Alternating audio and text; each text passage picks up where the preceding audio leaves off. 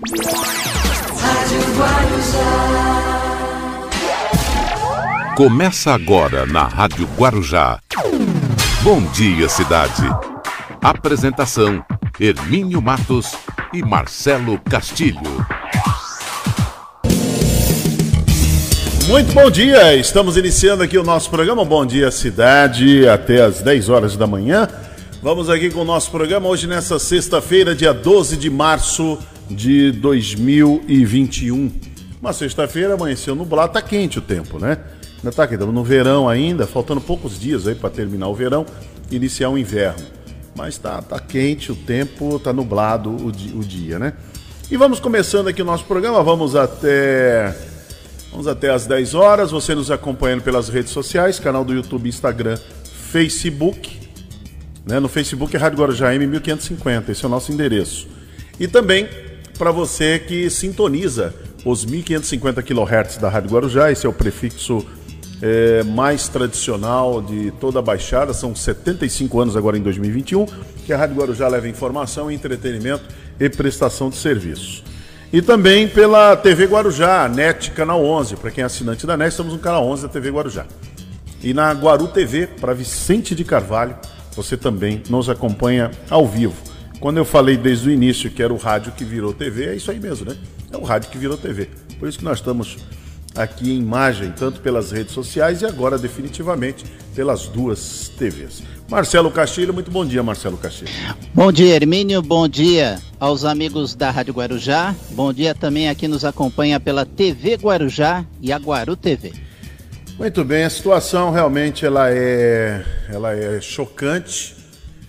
Situação ontem, ontem a gente comentou aqui os 2.300 e tantos mortos, né? 349 mortos, se não me engano, que apareceram de foi de, de quarta para quinta, não, de terça para quarta, né, em 24 horas. O Brasil bateu um recorde assim que é chocante. E ontem. E deve de... chegar a 2.500 esse final de semana. Então, e ontem, de quarta para quinta, no dia de ontem, ontem à noite, na, fazendo a contagem, passou também das duas mil mortes. É, é muito triste. É muito triste. Aqui na Baixada, por exemplo, a gente anunciava assim, cinco mortes, seis mortes, agora anuncia quase 20. Ontem morreram 19.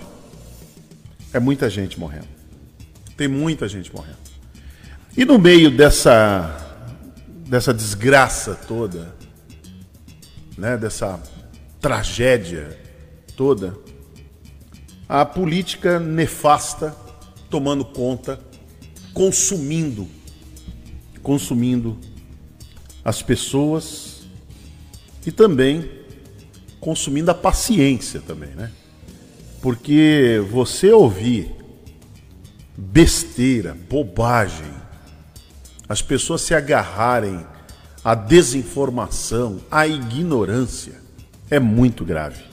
É muito grave. Não é fácil.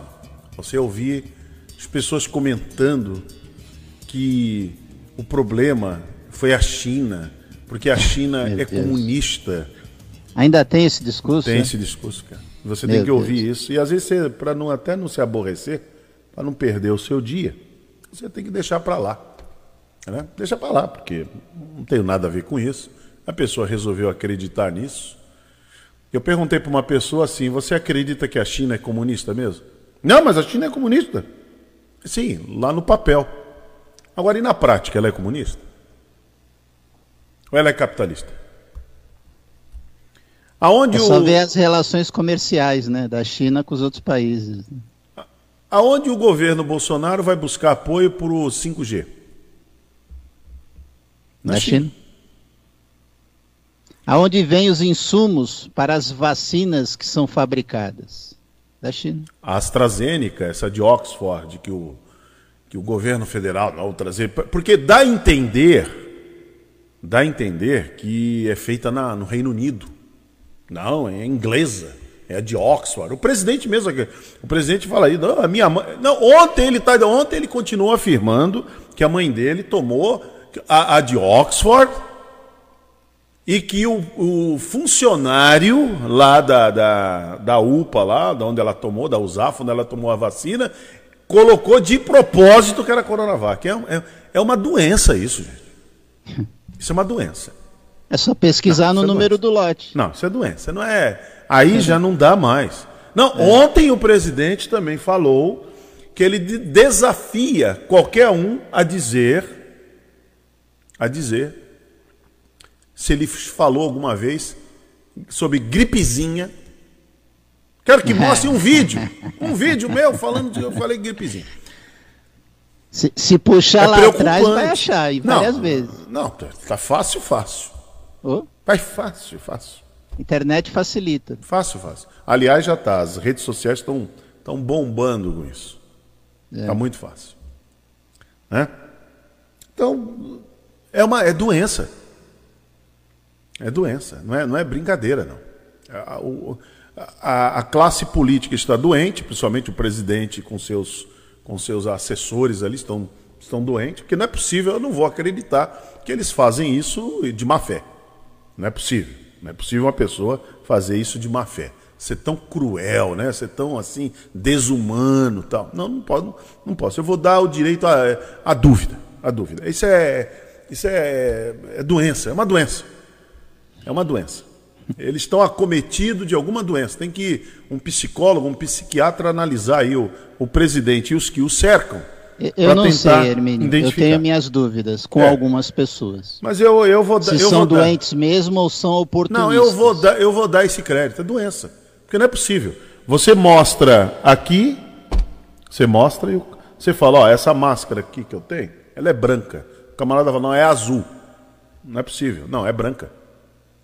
A cor dela é branca, tá aqui, ó. Branca. Não, é azul. Ó, o café que eu tô tomando aqui é preto. E essa xícara é florida. Não, não. O café, ele é verde. Não, não dá, né? Verde escuro. Não dá, é, é complicado. É complicado. Quando as coisas chegam nesse caminho, por, por exemplo, o presidente ontem falou assim, logicamente ele está falando pro- pro grupo que o apoia, porque o povo aplaude, né? Tem, tem os malucos que aplaudem. Né? E são malucos mesmo. São malucos mesmo. É impressionante. Os petistas eh, são assim também, né?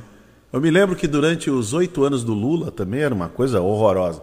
Ah, o presidente ele falou tal besteira, o presidente estava falando, não, imagina, o presidente sabe o que fala, o presidente é uma Você vê que ele tá voltando a dar entrevista naquele canal particular, É, né? então, é, ele vai falar pro, pro tiro, vai falar pros, mili, pro- pros militantes. Exatamente. Tem jeito, vai falar ali. É como o Bolsonaro quando ele, ele fala lá pro, pros militantes dele. Fala para aquela turminha, pros milicianos também, mas ele fala ali pros militantes dele. Aquela turminha lá e tal. Que ficam dizendo naquele cercadinho, é isso aí, presidente. Tudo tá certo. Quer dizer, ele falou a maior bobagem, a maior besteira do mundo. Que nem, por exemplo, estádio de sítio. Não, ontem, Presidente é o único, eu, só eu. Ué, se é você, por que você não, não, não Por intervém? que, que o STF deu para os governadores e prefeitos a, Não, o não é direito de eles agirem nesse Mas não é período? estado de sítio, está confundindo as coisas. Exatamente. Ele está confundindo, ele está exatamente. confundindo toque de recolher com estado de sítio. É. Toque de recolher é uma coisa, estado de sítio é outra. Né? Então, é, ou é desinformado, ou está fazendo isso de, de, de sã consciência tal. Não, o presidente não poderia se dar esse, esse direito, né? Se dar esse direito de passar tanta desinformação. É como a história da máscara, né? Uma universidade lá da Alemanha fez um estudo e disse que máscara não serve para nada. Máscara não tem. Aí, qual universidade, presidente? Perguntaram, né? Ele respondeu? Então, aí foi tal, aí descobriram, não através do presidente, mas através de um assessor, que era uma universidade lá em Berlim. Foram, foram falar com a universidade, porque hoje, hoje é tudo muito fácil. Se fosse na década de 80, 70, era tudo um pouco mais difícil. Até 90 era muito mais difícil. Você, a informação demorava um pouco mais. Aí foram lá buscar informação. A universidade falou: "Não, é, nós fizemos uma pesquisa como as pessoas se sentiam usando máscara. Agora, nós recomendamos a máscara. A máscara é importante, é um bloqueador. E nós desautorizamos o presidente do Brasil a falar em nosso nome. Simples assim. Entendeu? Então é, é, é um, é um problema muito sério. É um problema muito sério. Desde e pelo começo... jeito não tem solução a não, não médio prazo. Não, né? não tem, não tem, porque. Vai continuar isso durante o ano. Vai ficar aí. Em 2019, quando não tinha o vírus, era invadir o Supremo. Fechar o Congresso. Era. Como é que chama? É, fazer as Forças Armadas fazer uma intervenção militar. Era essa a ideia. 2019. Ele botava o bloco na rua fazendo isso. Essa tal, aí, tais, aí viram que não é bem assim que tais toca medidas, banda, né? medidas inconstitucionais, né? Então ele, é. ele acabou promovendo tudo isso. Então passou 2019 inteiro, ao invés de governar, ao invés de tal, não, passou 2019 inteiro é, fazendo essas maluquices e os, e os doidos aplaudindo. Porque não é possível. É, olha, eu classifico, me desculpe, o cara que segue um sujeito desse aí é doido. Não está bem da cabeça. É só raciocinar um pouco. Mas, é, mas assim como era para os petistas. É, é, doido e doente. Não, né? é como era para os petistas. Os petistas também, tudo cego. É. Pô, mas a roubalheira lá tá demais e tal. Não, o cara estava cego. Não, Lula não rouba, o PT não rouba. E a, e a Petrobras sendo dilapidada. Eu, eu conheço gente da época do PT que até hoje se lamenta é. por ter tomado essa posição. Ah, outra coisa, outra coisa, a desinformação está aí, né? O Lula, ele não está, ele não foi, as acusações dele, a condenação dele se mantém. Sim. O que, o que mudou foi o local aonde ele, ele vai ser julgado. Exato. Não, ele não, o que o ministro Fachin entendeu é que ele não pode ser julgado, não poderia ter sido julgado em Curitiba, não cabia, é em Brasília. E aí ele anulou as decisões do Sérgio Moro. Agora um outro juiz vai pegar o caso e vai analisar. Pode ser que o juiz entenda que não caberia uma pena tão severa como o Sérgio Moro deu, de botar ele nove anos em cana. Talvez não. E vai, e vai começar tudo do início, é. mas vai aproveitar as provas, as provas tudo que foram coletadas. O conteúdo, vai aproveitar tudo. Então não é Isso. é assim, ah, ele inocentou o Lula. Não, Faquinha não inocentou o Lula. Ele só tirou o processo dele de um lugar e botou em outro. Botou no lugar certo. É igual o do Flávio Bolsonaro. É igualzinho. Não é que o Flávio Bolsonaro é inocente, ele não cometeu é, rachadinha, de, é, irregularidades, desonestidades, roubalheira. Não, ele, ele e o Queiroz. Não foi isso. Eles fizeram, praticaram, faziam a rachadinha. E outras coisas mais. Enriquecimento ilícito, formação de quadrilha. Tudo isso eles fizeram. Mas não é esse o problema. O problema é o seguinte: o processo do Flávio Bolsonaro foi mal feito. E pediram a quebra de sigilo dele sem ter a autorização judicial. Para o processo, começa de novo. Você pode não gostar. Você pode não gostar. Ah, é porque é o filho do presidente. Não, é porque é, é, é, é o direito legal, é assim. É o direito. É o rito processual, tem que ser desse jeito. É o tem devido ser, processo legal. Tem que ser para o filho do presidente, tem que ser para o Lula. Tem que ser para qualquer um. Entendeu? Tem que ser para o Sérgio Cabral, tem que ser para o Ike Batista, para os irmãos Joesley, os Batista, lá, o Joel, o Joel Batista. O Aécio Neves. O Aécio Neves. Tem que ser para todo mundo. Para o Geraldo Alckmin. Isso. Tem que ser para todo mundo. Para aquele outro José Serra. Tem que ser para todos. Exato. Para o cidadão comum que cometeu um crime. Tem que ser para todo, todo mundo. O processo tem que ser direitinho. Não pode o juiz é, tem uma brincadeira que, uma piada que o Porta dos Fundos eles fazem. Eu vou até, até baixar isso aqui mandar. É muito interessante. É até o Fábio Porchat. Ele faz papel de um juiz e ele vai julgando uma pessoa que roubou uma caixa de nuggets. Já, já, viu, já viu isso aí, Marcelo? Ele vai ajudar. Não, aí, não vi, mas eu já estou até imaginando. Aí o juiz, não, não, não, primeiro ele vai, não, primeiro ele julga Aí ele, ele julga um empresário, aí ele vai julgando empresário. Aí ele vai julgando, estou aqui com o processo tal, aí ele está vendo aqui, aí ele vai falando assim, olha, eu vou dar aqui, o senhor realmente o senhor é culpado, aí ele deu 30 anos de, de, de pena, condenação, 30 anos. Mas para o senhor ser réu primário, 25, para o senhor ser, é, ter bons antecedentes, caiu para 15, Aí ele falou: e porque eu estou olhando que o senhor fez a barba, tá bem feitinha, tá bem. É, caiu para 10, e eu estou vendo que o senhor pega a praia lá em Grumaria, assim, tal, tal, tá bacana, tá mantendo tal, tal, tal, cai para 5, e porque eu gostei do senhor. Aí ele termina, ele termina no finalzinho. E porque eu fui com a sua cara, tá no lado. E eu, e... Como é que é, Hermínio? A imagem faz a diferença. É, aí né? ele falou assim: e eu condeno o Estado, aí ele começa ao contrário.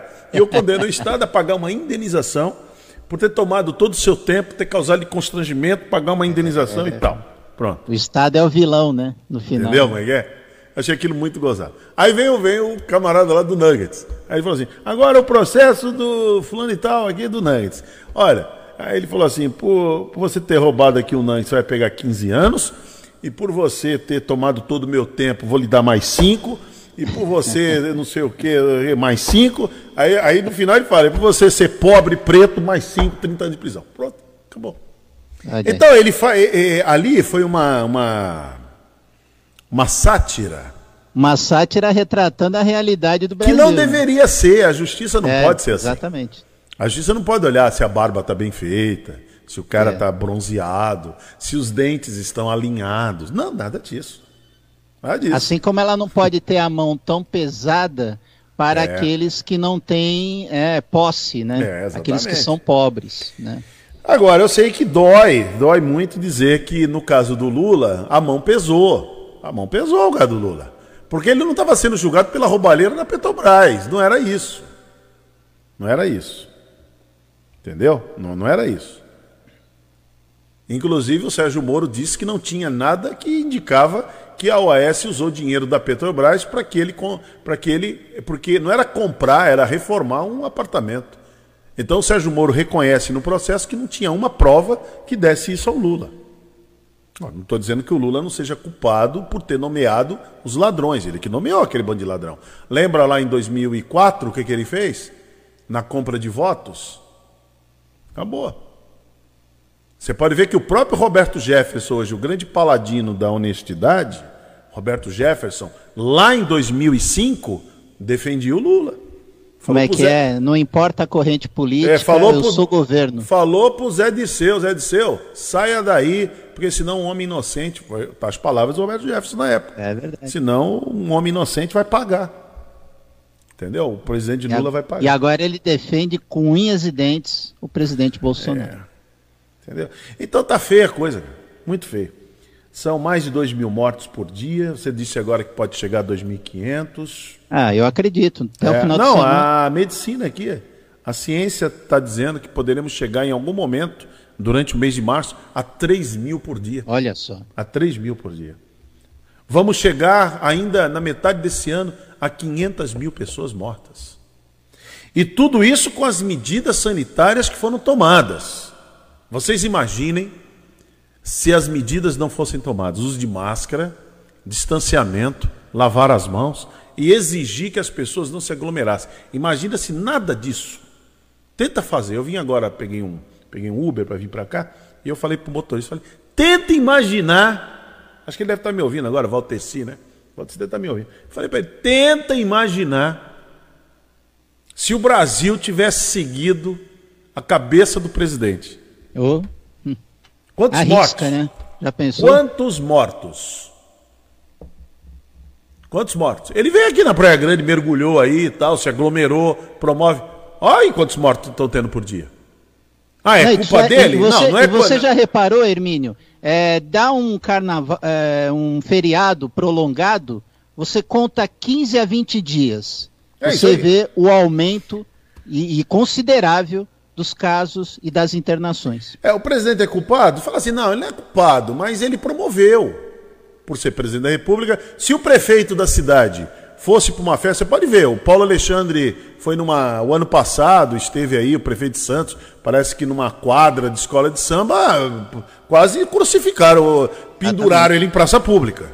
É. O Paulo Alexandre, não foi isso?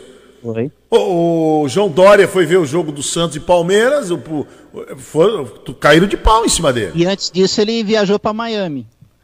É, mas na aglomeração, vamos trabalhar com o tema aglomeração. Qual, qualquer, qualquer prefeito que se aglomerar, a turma cai de pau. Agora o Bolsonaro é, é interessante isso. Para, para os seguidores cegos, esquizofrênicos, ideológicos, o Bolsonaro pode tudo, pode, pode, pode aglomerar. Pode falar contra a máscara, falar contra a vacina. E agora? Se o prefeito do Guarujá fizer isso, vai cair o mundo na cabeça dele. Eu achei engraçado, Hermínio, na quarta-feira, quando o governador Dória anunciou as medidas, na quarta não, né? Acho que foi na quinta, né? Não tenho certeza, ontem. É, ele baixou, foi, foi quarta, ele baixou as medidas mais rígidas. Aí eu vi uma frase escrita assim, é, é verdade que o desgraçado do Dória baixou essas medidas? Mas vai fazer o quê? Com, com o Dória, a mão é pesada. Não é presidente. Mas, mas o que, que, ele vai fazer? Tá morrendo 700 pessoas por dia aqui em São Paulo. O que, que você faz?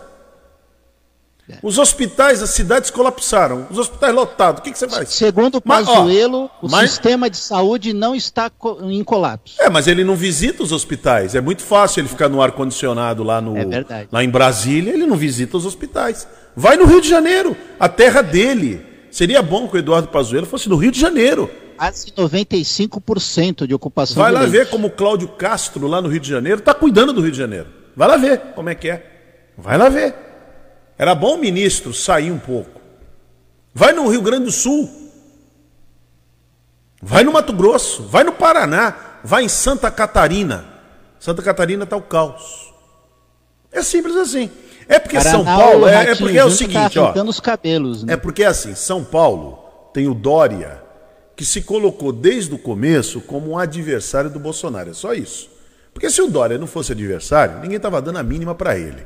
É. Você pode ver que Minas está lá, o caos. Mas ninguém, ninguém fala do Romeu Zema? Ninguém fala do Zema. Você vê que até o secretário de saúde de Minas foi exonerado, né? Porque tentou furar fila é. para vacina. Acabou. Olha então só. ninguém fala nada, ninguém, ninguém tá, tá nem aí. Alguém, alguém sabe o nome do governador de, de, Santa Catarina? Eu não sei. Qual é o nome do governador de Santa Catarina? Eu só sei que ele é negacionista. Eu sei que ele é negacionista. Ele não é, ele não é a favor da máscara, do distanciamento. Deixou o estado dele aí a, a, solto. É partidário do presidente. Olha lá o que aconteceu. Colapsou. Simples assim. Só que como ele não é, ele não é assim uma ameaça ao presidente. É, o Ratinho Júnior é ameaça ao, ao presidente? Não, não é. Não. Tanto é que quando ele foi atrás da Sputnik V, ninguém ligou. Agora, o João Dória não. Quando o João Dória foi atrás da Coronavac, aí deu problema. Porque o João Dória é um adversário. É um adversário. E o João Dória nunca negou que era um adversário, que era tinha pretensões para 2022. Eu acho que foi o grande erro.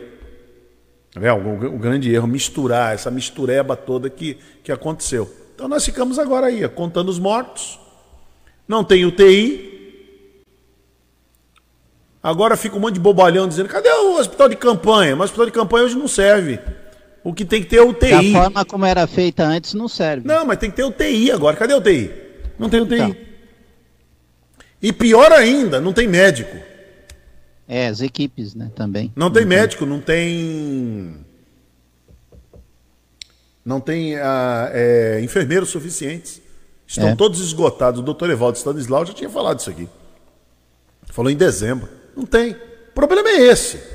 Mas aí fica essa discussão, fica essa conversa, fica, sabe?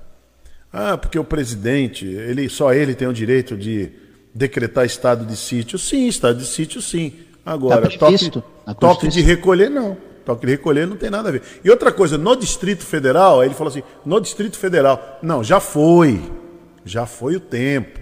Isso na época dos militares, o Distrito Federal era subordinado ao presidente da República. Depois mudou. Senão não precisava de governador lá. Agora tem um governador no Distrito Exatamente. Federal. Então precisaria, ou o Bolsonaro sabe e está agindo de má fé, que eu não quero acreditar, ou ele é um baita de um ignorante, despreparado mesmo. Porque alguém deveria avisá-lo, presidente, ó, aqui no Distrito Federal tem um governador, chama Ibanês Rocha, tem um governador. E a legislação, ela diz isso, isso, isso. Então o senhor não fale isso. É não é estado de outra coisa, não é estado de sítio. Agora, lógico, ele sabe que a turma esquizofrênica que o segue vai abraçar a ideia do estado de sítio. Por mais que se explique o tempo todo o que é estado de sítio e o que, é toque de recolher, o que significa uma coisa ou outra, aonde se aplica um, onde se aplica outro, não, mas o esquizofrênico ele vai abraçar o estado de sítio. É que Entendeu? nem a história do STF. Ah, o STF tirou os direitos do presidente. Ainda bem que os ministros do STF estão desmentindo. É, porque o duro é a imprensa ficar desmentindo. Você viu o, o, o Ernesto Araújo? lá fora, tentando jogar essa ideia. Aí o Gilmar Mendes foi lá e imediatamente desmentiu. Tá bom, porque isso já tinha sido desmentido o ano passado, quando o presidente falava o tempo todo e que o STF não deixou. Não, ele não. Ele, mas qual é a medida que ele queria adotar para o combate do coronavírus mesmo? Da pandemia? Qual é a medida? Até hoje ele não falou. Até hoje não falou, mas qual é a medida? O que, que ele tinha? Qual era o plano dele? Qual era o plano? Não tem plano nenhum. Então fica essa discussãozinha, sabe? Assim como para a economia, ele também não tinha plano nenhum. O Congresso teve que forçar. Discussão, discussão, discussão é. o tempo todo. E as pessoas morrendo. Isso. As pessoas morrendo. Lamentável. Pessoas morrendo, pessoas aí, as famílias. Você vê as matérias, você vê como é que estão os hospitais. Ontem conversando, o Denis ontem falou da, da filha dele que é médica, a Mira, está lá na Santa Casa em São Paulo, ela está fazendo residência lá. E ela avisou ele aqui, falou, pai, tome, avisa os amigos aí, avisa a turma aí, ó, toma cuidado. Falou, o trem é feio. Ela falou bem assim, parece que estamos numa guerra. Parece que caiu uma bomba. Bem retratado. Ontem, ontem, acho que o Denis está me ouvindo aí. O Denis está me ouvindo, se tiver, até confirma aqui o que eu estou dizendo. Ele falou ontem para mim, ele falou, Hermínio, ele falou, meu amigo, ele chama de meu irmão, meu irmão, se cuida. Ele falou, toma cuidado. Toma cuidado. Você já se cuidou durante esse ano, um ano de pandemia? Redobre os cuidados agora. Porque a filha dele está na linha de frente. Não é esquizofrênica, ideológica, não é partidária, ela é médica, ela está lá. Então tome cuidado. Tome cuidado. O trem é feio. Parece que é uma bomba em São Paulo. O negócio está. São Bernardo do Campo está o um caos. São Bernardo. Até o, pre... Até o Orlando morando, né? Não, um tá um caos. O, pre... o, prefeito, o prefeito veio a público, tá assim. É chocante o que está acontecendo. É chocante é. o que está acontecendo. É chocante. Então, muito cuidado. Muito cuidado. E é assim, é isso. Então, eu vinha falando até para o motorista que me trouxe aqui, eu falei para ele, não cabe nesse momento discussão política. Ou você preserva a sua, sua saúde, preserva a saúde da sua família e sua vida, não cabe discussão política. Ah, porque a vacina é chinesa. Uma colega nossa aqui veio outro dia, que foi um horror. Eu fiquei tão decepcionado que uma pessoa tão jovem, né? Jornalista, esclarecida, veio aqui dizer que a mãe tomou a vacina e é tão chocante, isso me revolta tanto, baixinho.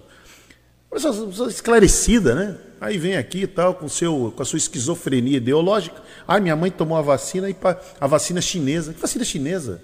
Eu falei, qual a de Oxford você lá tomou? Que a de Oxford é da China também. Então. Aí ficou com cara de surpresa, né? Ficou com cara, ah, é? É. A de Oxford também é da China. Tem os insumos todinhos da China. Talvez essa calça jeans que você está usando é da China. A Nike faz na China. A Nike é americana, fabricada na China. A roupa dela pode Os produtos da, da, Disney, há muitos anos, é tudo da China. É. Tudo fabricado Verdade. made in China. Tudo lá made in China. Uma vez eu comprei um produto da Disney achando que ia ser made USA, né? Ou como a gente dizia aqui na época, made USA. Isso. Né? Na nossa ignorância, né? É. nosso brasileirês aqui, né? Meio de usa. É, usa, seu tonto. É China. Tudo da China. Comprei um daquele, como é que chama? Aquele. Comprei pro meu irmão. Meu irmão até nem nunca usou aquela porcaria. Gastei dinheiro à toa. É um Nintendo na época. Sabe o que é Nintendo? Hum, É um sim, videogame sim. Nintendo. Na Videogame. época era, era um negócio assim, do, do outro mundo, né? Nintendo e tal, essa coisa.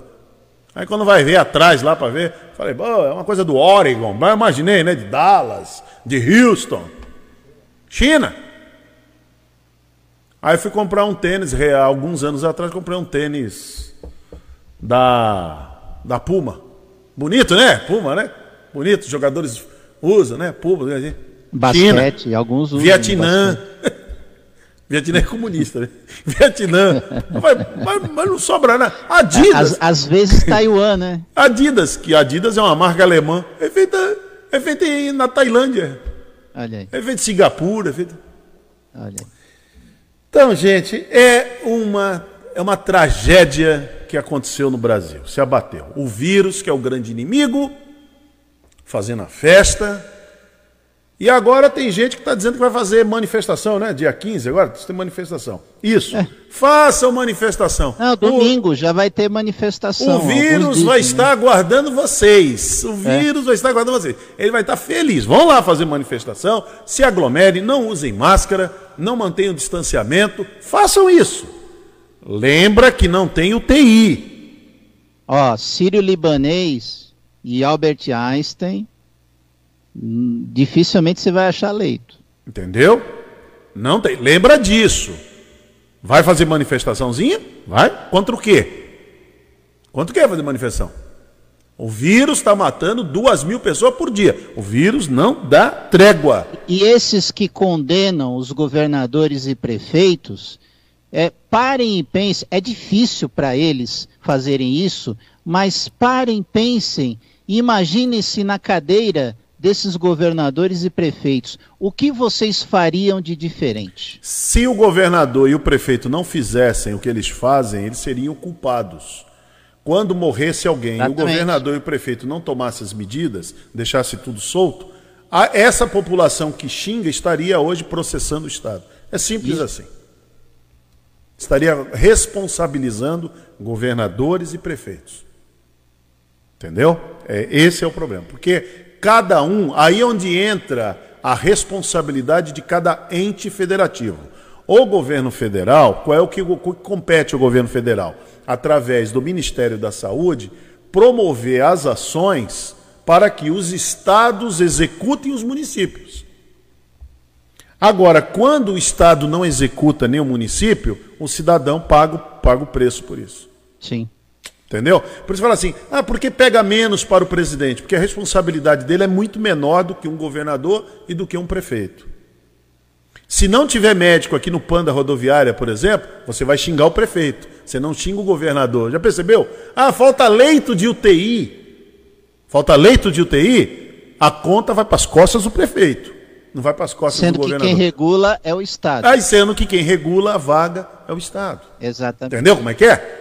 Mas é mais, mas o que, que todo mundo quer fazer? Ataca o prefeito. Ah, falta água, por exemplo, a Sabesp não põe água, falta água. Aí eu vejo as postagens assim: cadê senhor prefeito? Cadê senhores vereadores? Mas quem serve a água é o governo do estado, é o João Dória, é a Sabesp. O que, que o prefeito pode fazer? Exigir que a Sabesp faça com que venha água? Pode. Já fa... Aliás, eu não conheço um prefeito na região que não exija isso para sua cidade. Eu não conheço. Em São Conceição eu não conheço. Agora, por que será que a Sabesp não resolve o assunto da água aqui no Guarujá, hein?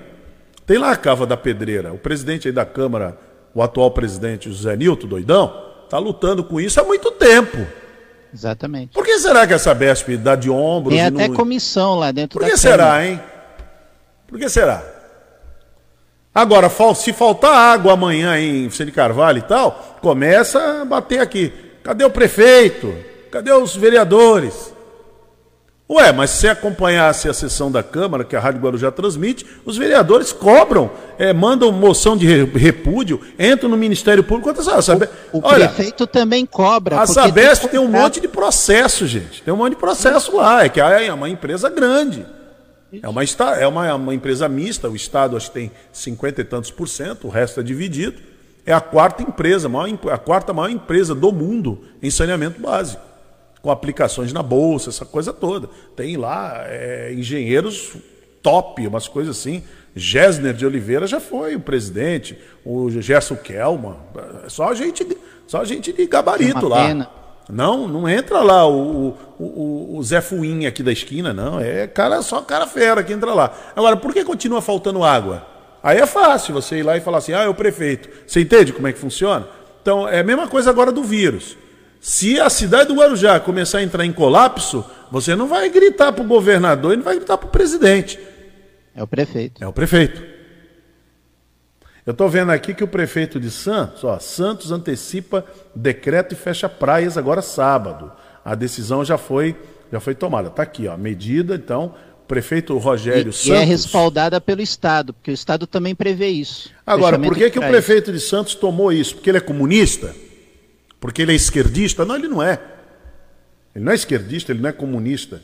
É porque o sistema de saúde de Santos está colapsando. É simples assim, que quando você, a mamãe, o seu papai, o seu vovô, vovó, ou você mesmo, seus amigos, ficarem doentes, não tem, não tem vaga na UTI. Não tem UTI. Então o prefeito tem que tomar uma medida. E como é que o vírus se como é que o vírus ele, ele gosta? O que, que o vírus gosta? Daquela aglomeração na praia. Aquilo que o vírus gosta. Aglomera, todo mundo aglomerado festa clandestina. O vírus gosta disso. Uma vez me disseram aqui, ah, se fosse comigo, eu deixava todo mundo. Não é assim, porque você depois, você pode deixar, depois você não tem onde empilhar os cadáveres. Olha o Rio Grande do Sul contratando containers. O problema é que não tem onde empilhar cadáver depois. Não é somente deixar. Deixa o povo morrer. Eu vi aqui, falaram aqui na rádio, que vieram aqui contar. Ah, você fica aí defendendo, deixa o povo morrer. O povo quer, quer morrer, quer ser... Mas o problema não é esse, o problema é que não tem. Não tem cemitério suficiente. Não tem cova suficiente. Se fosse só o fato de morrer, morria, acabou, tudo bem, mas não tem. É, é e outra coisa, esse que fala isso não sabe que o presidente, governador, prefeito tem responsabilidade. Não é. pode deixar morrer. Então, mas se pudesse, se vamos, vamos trabalhar a hipótese, se pudesse, não teria cova suficiente, não tem aonde empilhar cadáveres. O problema é esse. Faz o quê? Esse é o problema. Então, eu sei que é um assunto que, que é desagradável, é um assunto... seria mais, mais fácil ficar falando aqui do Lula, ficar falando de ideologia. Não, mas a realidade é essa, gente. Desculpem, a realidade é essa. O que, que o vírus gosta? De aglomeração que, que o vírus gosta? Que você não lave suas mãos. Que você não use a máscara. Faz igual Eduardo Bolsonaro falou, enfia a máscara naquele lugar que ele disse para enfiar. Ele gosta, o vírus gosta disso. Entendeu? O vírus ele se diverte com isso.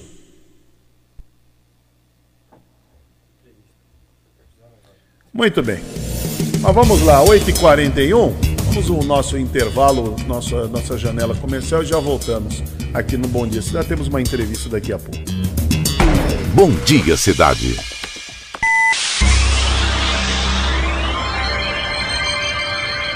Oferecimento: Móveis e Colchões Fenícia. CRM Centro de Referência Médica de Guarujá. Estamos apresentando Bom Dia Cidade. Muito bem, vamos até às 10 horas da manhã aqui no Bom Dia Cidade. E você nos acompanhando pelas redes sociais, canal do YouTube, Instagram, Facebook. No Facebook é Rádio Guarujá M 1550. Você, você também sintoniza 1550 kHz, que é o prefixo da Rádio Guarujá. Esse prefixo tem agora em 2021, Marcon, são 75 anos agora, em 2021 que a Rádio Guarujá está levando informação, entretenimento, prestação de serviços. E também, e também pela Guaru TV, nós estamos para a Guaru TV para Vicente Carvalho, ao vivo, e pela TV Guarujá, para quem é assinante da NET no canal 11. Falar em Marcon, meu, recebendo agora hoje a visita aqui, logo cedo, do nosso querido amigo Rubens Marcon. Saudade, Marcon. Estamos sentindo saudade. Vamos voltar aí, hein? Voltar aí, né? Pense nisso, né? Sempre eu gostava, gostei, sempre gostei, né, daquele né, do pensamento ali, da, das análises, né, que o, que o Marcon fazia, as dicas que ele deu. Gostei lá dos tra do trailer também, ficou muito, ficou muito legal, né? Ficou muito bom. É isso aí. Ó, é, se não mudou a agenda, né, Marcelo Castilho? Se não mudou, vamos torcer. A partir das 9 horas da manhã, o doutor Marcos Caseiro, infectologista, vai participar do nosso programa do Bom Dia Cidade. Pelo menos está combinado desde ontem. Vamos ver. Exato. De, de repente, eu não vou aqui é, cravar que ele vai e vai, porque sabe como é que é? Ele é médico, ele está atendendo no sistema público. O sistema público está sobrecarregado. Né? O doutor Marcos Caseiro, se, ele já falou que está muito cansado com tudo isso, mas ele está atendendo, está atendendo as pessoas, mas ele está encontrando um espaço na agenda para poder conversar com a gente, porque ontem, lamentavelmente, mais de duas mil pessoas novamente vieram morrer. Então é muito triste, é muito sério o que está acontecendo. É muito sério. E, é, olha, está cansando, porque nós temos um inimigo que chama coronavírus, é vírus. E aí fica essa, essas narrativas todas pelo meio, isso tudo aborrece muita gente, né? Lamentavelmente. Mas muito bem, Marcelo, temos um convidado aí, prossiga com a entrevista, Marcelo. É, temos uma convidada, Hermínio, é a doutora Jamila Jorge Ferrari, que é a coordenadora da Delegacia de Defesa da Mulher do Estado de São Paulo. Doutora Jamila, bom dia, seja bem-vinda à Rádio Guarujá, tudo bem? Bem, você, Marcelo, muito obrigada pelo convite, Hermínio, bom dia a todos. E o assunto, né, não pode ser diferente, é a violência contra a mulher. O que é de fato violência contra a mulher e o que pode ou não ser considerado, doutora? Ótimo. É, então, bom dia a todos e todas. É, a violência contra a mulher, ela pode ser caracterizada de cinco formas. Nós temos a violência física, que é aquela violência que deixa marcas, normalmente a lesão corporal, a tentativa de feminicídio, feminicídio. Nós temos a violência psicológica, que hoje em dia, inclusive, é, provavelmente nós teremos a sanção do presidente da República para é, é, determinar como crime o stalking, né, a perseguição, a perturbação da tranquilidade, as ameaças. Nós temos a violência sexual, e aí a gente entra com o estupro, nós podemos falar do assédio sexual e também da importunação sexual. Nós temos a violência moral, que são os xingamentos, as ofensas com a calúnia, injúria, difamação, e nós temos também a violência patrimonial, que é aquela do furto, do dano, que acontece muito, né, de mulheres que relatam que tiveram seus celulares uh, danificados por seus companheiros, por conta de acharem né, que tinham mensagens diamantes ou qualquer coisa nesse sentido. Então, nós temos cinco tipos de violência que podem caracterizar a violência contra a mulher. Então, para ficar bem claro, doutora Jamila, é, para quem está acompanhando agora a nossa programação aqui na Rádio Guarujá, como é que se caracteriza o assédio e também como se caracteriza a importunação sexual? Sim. É, quando a gente fala de assédio, pelo menos conforme é dito, né, e é determinado no nosso Código Penal, nós temos aquela ascendência. Então, uh, os chefes, as pessoas que são hierarquicamente superiores àquela mulher, determinam, pedem para ela fazer alguma coisa de cunho sexual. Se nela não fizer, ela poderá ser mandada embora ou perder algum tipo de benefício no seu, no seu trabalho. Isso é, via, é o assédio sexual. E a importunação sexual é aquela é, atitude, né, que acontece normalmente em metrô, em ônibus, ou em shows, locais muito, muito lotados, em que o homem roça o seu órgão genital na mulher, tenta de alguma forma fazer mostrar o seu órgão genital para essa mulher, ou força essa mulher a tocar no seu por exemplo, né, no seu órgão genital, de forma a, a, a que ele sinta algum tipo de prazer. Perfeito. E, doutora, é uma pergunta muito recorrente, né? Porque os homens é, fazem a abordagem com a mulher e há aquela dúvida, né? Todo tipo de cantada é caracterizada como assédio, doutora? Não, de forma alguma. É, nós sabemos, né, que na nossa relação entre homens e mulheres, é, nós temos o flerte. Então, eu estou num local, eu conheço um, um, rapaz que me interessa e eu posso flertar com ele sem problema algum. O que é crime, o que pode ser considerado crime, é quando, a partir do momento que aquele homem força ou a mulher falando não, não quero flertar, não quero mais ser é, cantada, né? E aí aquele homem insiste, força a mulher, fala palavras de baixo calão, ou tenta humilhar aquela mulher por conta dela não corresponder às cantadas que ele faz ou aquele flerte que ele faz. E aí sim, a partir de então, passa a ser crime. Agora, doutora, como que a vítima que sofreu essa violência, que foi é, classificada pela doutora no início da entrevista, é como que ela pode fazer a denúncia?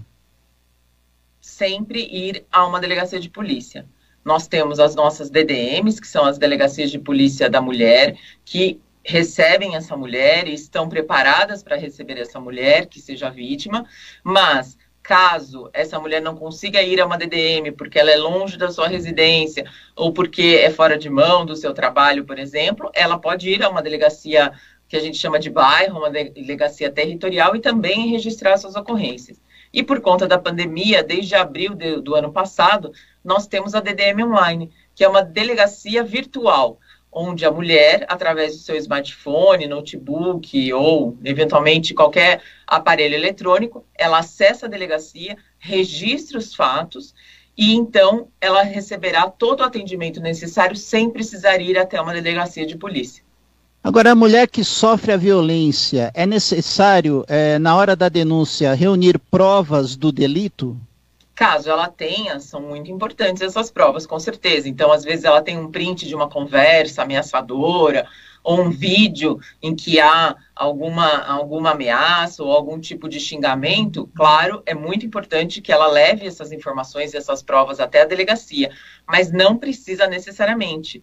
A delegacia de polícia irá investigar. E se essa mulher não tiver essas provas, por óbvio, nós iremos conseguir é, provas testemunhais ou de outra forma para efetivamente condenar, é, processar e condenar esse agressor.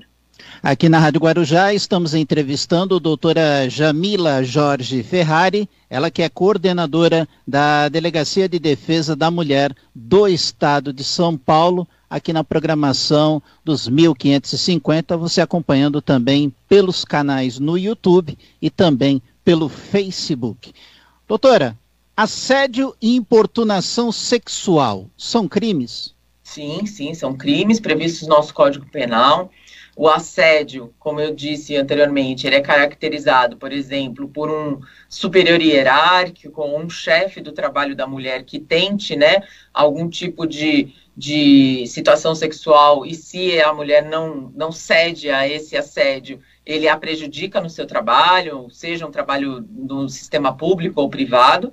E a importunação sexual, ela acontece também principalmente nos metrôs, né? Inclusive ela virou crime por causa disso, porque tinha muitas denúncias de mulheres que eram encoxadas no metrô, ou tinham homens que, que é, tentavam de alguma forma uh, ter algum tipo de benefício sexual próximo a essa mulher e esses dois crimes acontecem. A importunação sexual, inclusive, a pena é alta, de 1 a 5 anos. Se esse homem for pego em flagrante, ele é preso, sim, ele vai para a cadeia, não cabe fiança e ele vai responder o processo preso.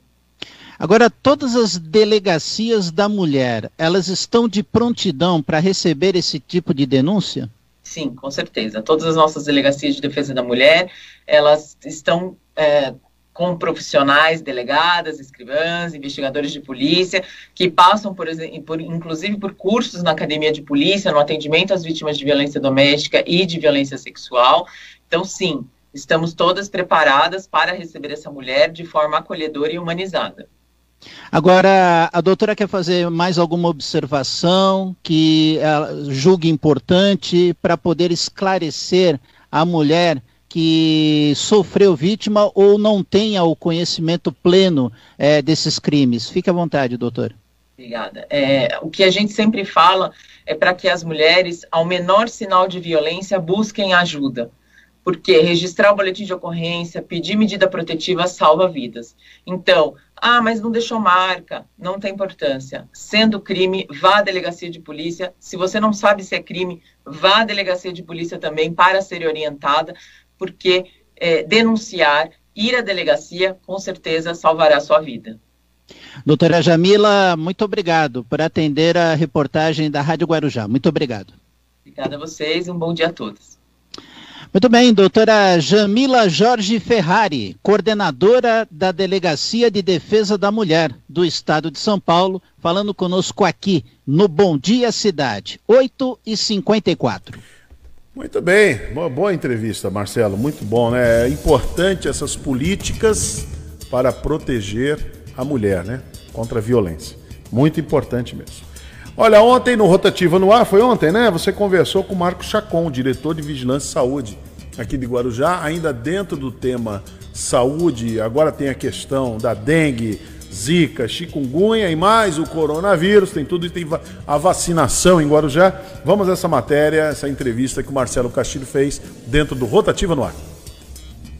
Marco Antônio, seja bem-vindo à Rádio Guarujá. Boa tarde, tudo bem? Olá, boa tarde, Marcelo. Boa tarde a todos que estão ouvindo mais uma vez aqui na Rádio Guarujá para falar de assunto pertinente à saúde e principalmente à vigilância de saúde aqui do Guarujá. E não tem outro assunto, né, que seja destaque que a campanha de vacinação está acontecendo no Guarujá essa semana para quem tem acima de 75 anos, é isso, Marcos?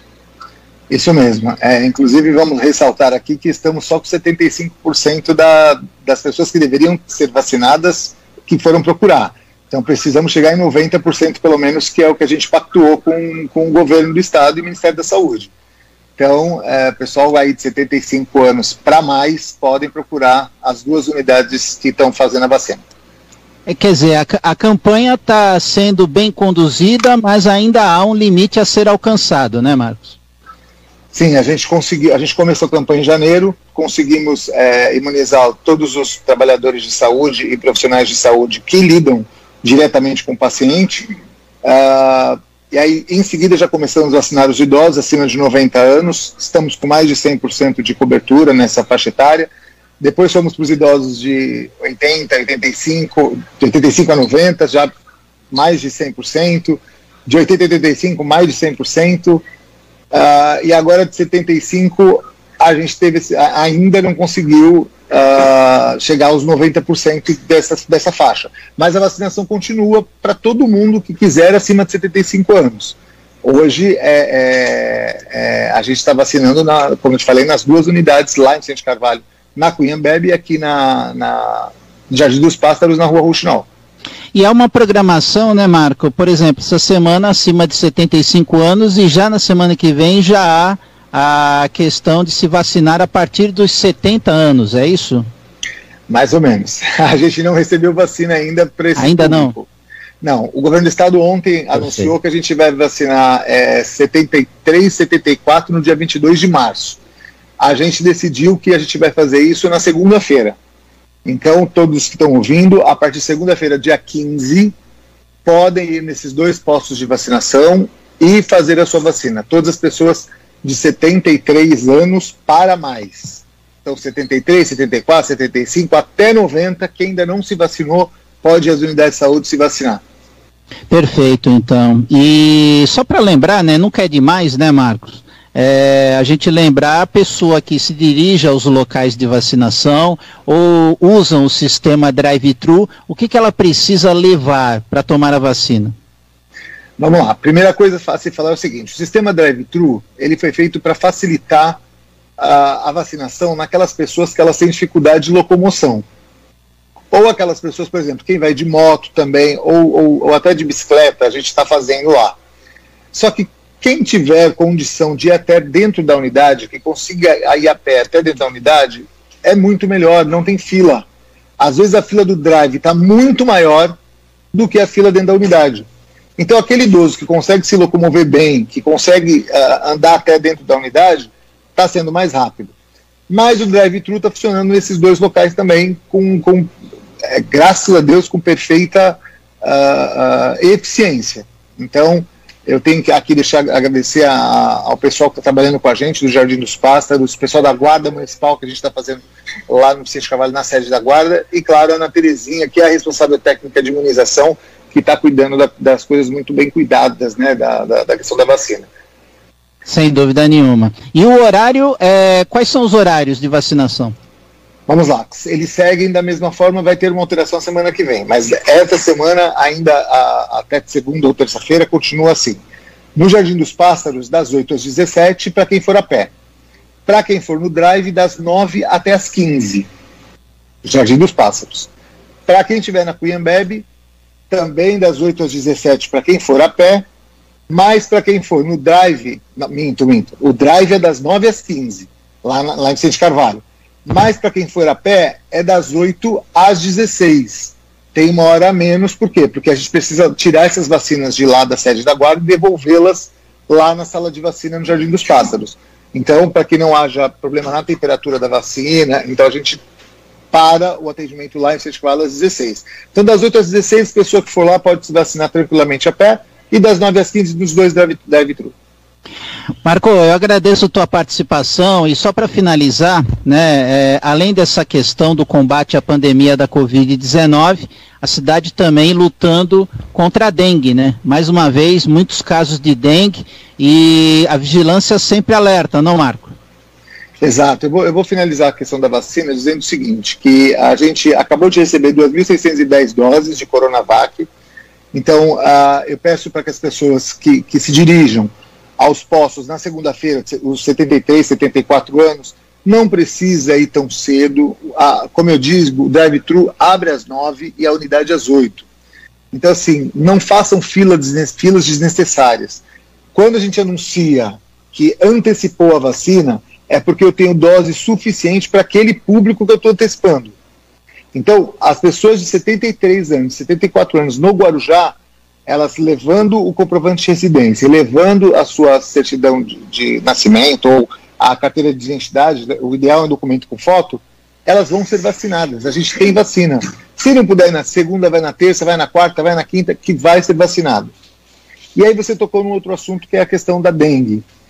É, eu vou te falar que a dengue preocupa muito, nós estamos já em uma pré-epidemia, fizemos uma solicitação uh, do comitê para o comitê de dengue se reunir, que o comitê junta o prefeito, mais todos os secretários. Não conseguimos ainda nos reunir por causa desta questão que envolveu hoje a, a, a, o problema com a Provida, né, que foi a, intervenção da prefeitura, no, principalmente no PAN, mas também em outras unidades uh, de atendimento aí, uh, da, das, das USAFAS. Então a gente não conseguiu se reunir, mas em breve vamos se reunir, porque possivelmente o Guarujá vai enfrentar uma epidemia de dengue dentro de uma pandemia de coronavírus. E o problema não é só esse, Marcelo. A chikungunya em duas semanas passaram, ela passou, os casos, os número de casos passaram de, de 49 para 158. Eu acabei de saber disso agora. Então a gente vive um surto de chikungunya também para piorar essa situação e não é muito ruim a gente ouvir, não é muito, muito fácil a gente ouvir as pessoas falarem que é porque a dengue não veio da minha casa fazer a, a vistoria. A dengue não tem que ir na sua casa fazer vistoria.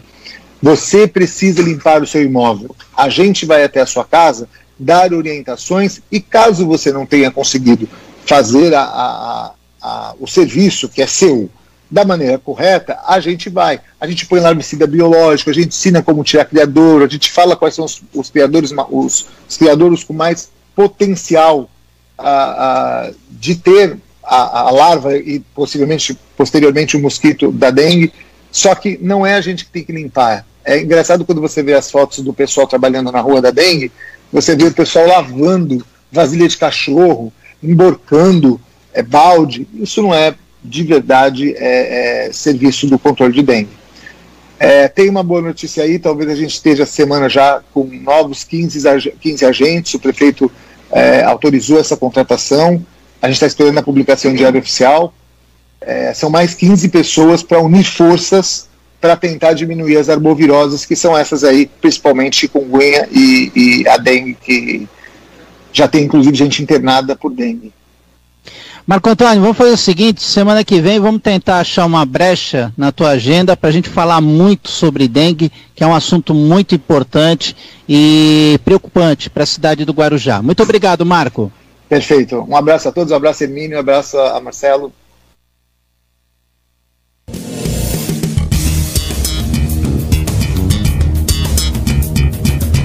Muito bem, está aí a boa entrevista com o Marcos Chacon, diretor de Vigilância e Saúde aqui do Guarujá. 9 horas e 3 minutos. Já voltamos aqui no Bom Dia Cidade. Bom Dia Cidade.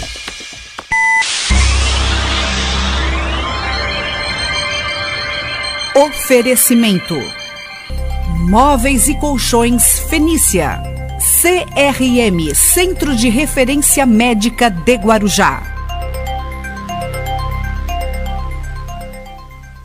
Estamos apresentando Bom Dia Cidade. Muito bem, às 9 horas e 8 minutos, estamos com o nosso programa até às 10 horas da manhã, aqui pela Rádio Guarujá, pelo Guaru TV e também pela TV Guarujá. E vamos aqui, ô Marcelo, se ontem você conversou com o Tenente Coimbra, inclusive, é, eu acredito que nessa entrevista, vocês devem ter falado sobre a escola cívico-militar.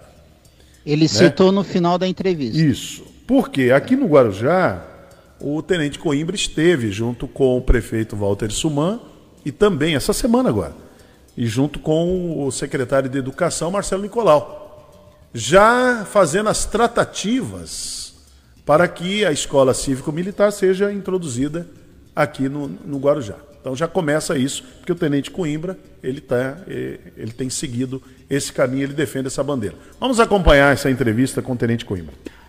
Deputado, boa tarde, seja bem-vindo à Rádio Guarujá, tudo bem? Boa tarde, Marcelo, boa tarde a todos que nos escutam e nos assistem. É sempre um prazer estar na Rádio Guarujá, ainda mais falando de temas tão relevantes. É verdade. E o deputado é, encampando mais uma luta na Assembleia é, o governador João Dória, desde a semana passada, é, colocou o estado de São Paulo na fase vermelha ah, é da Covid é para o combate à pandemia. Né?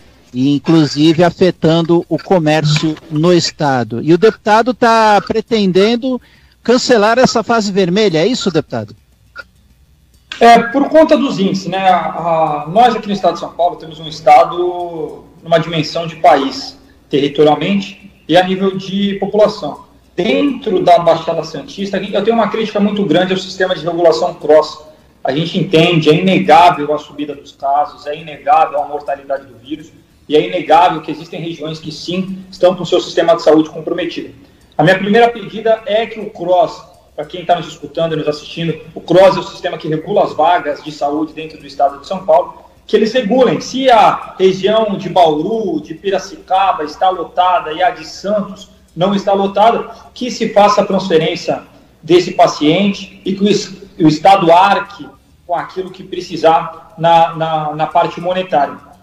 Mas fato é que hoje temos na Baixada Santista quase 50% dos leitos disponíveis. São 45% dos leitos disponíveis a nível de UTI Covid. Aliás, temos mais leitos de UTI Covid é, disponíveis do que UTI convencional. Temos, inclusive, 20 leitos que foram diminuídos referentes à primeira onda por estarem ociosos e ainda mais 20 leitos híbridos que podem abrir caso o sistema de saúde ele fique lotado. Então, o fato é que a gente tem um vírus aqui na região, e não a nível estado, nem a nível Brasil, aqui na região controlado. Então, a minha pedida é exatamente essa, para que o Estado siga o próprio plano que ele criou, que ele criou por infectologistas, que ele, que ele criou por médicos, que separa as regiões por regiões.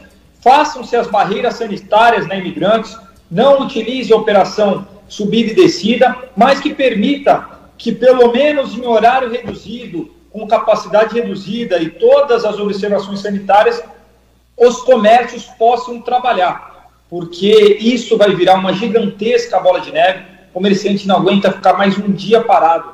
Ele não quer obter lucro, ele quer diminuir o prejuízo que está acumulado há mais de ano. Inevitavelmente, é, esses comércios não conseguindo funcionar, por mais que e, e seja em restrição de horário, vai acarretar em milhares de demissões, milhares de demissões que vão para o seguro-desemprego, que vão onerar mais os cofres públicos. Demissões indiretas, milhares também, né, de prestadores de serviços, é, de é, é, pessoas que servem, enfim. É, isso vai virar uma gigantesca bola de neve que a gente vai demorar décadas para se recuperar. Enquanto aqui estiver com os índices é, seguros, enquanto estiver, segundo o próprio Plano São Paulo na fase amarela, eu não vejo motivo da regressão para vermelha. Quando aqui, e se aqui na verdade estiver lotado, eu vou ser o primeiro a falar: olha, realmente, estamos com os índices ruins, precisamos segurar, mas a gente precisa fazer esse enfrentamento.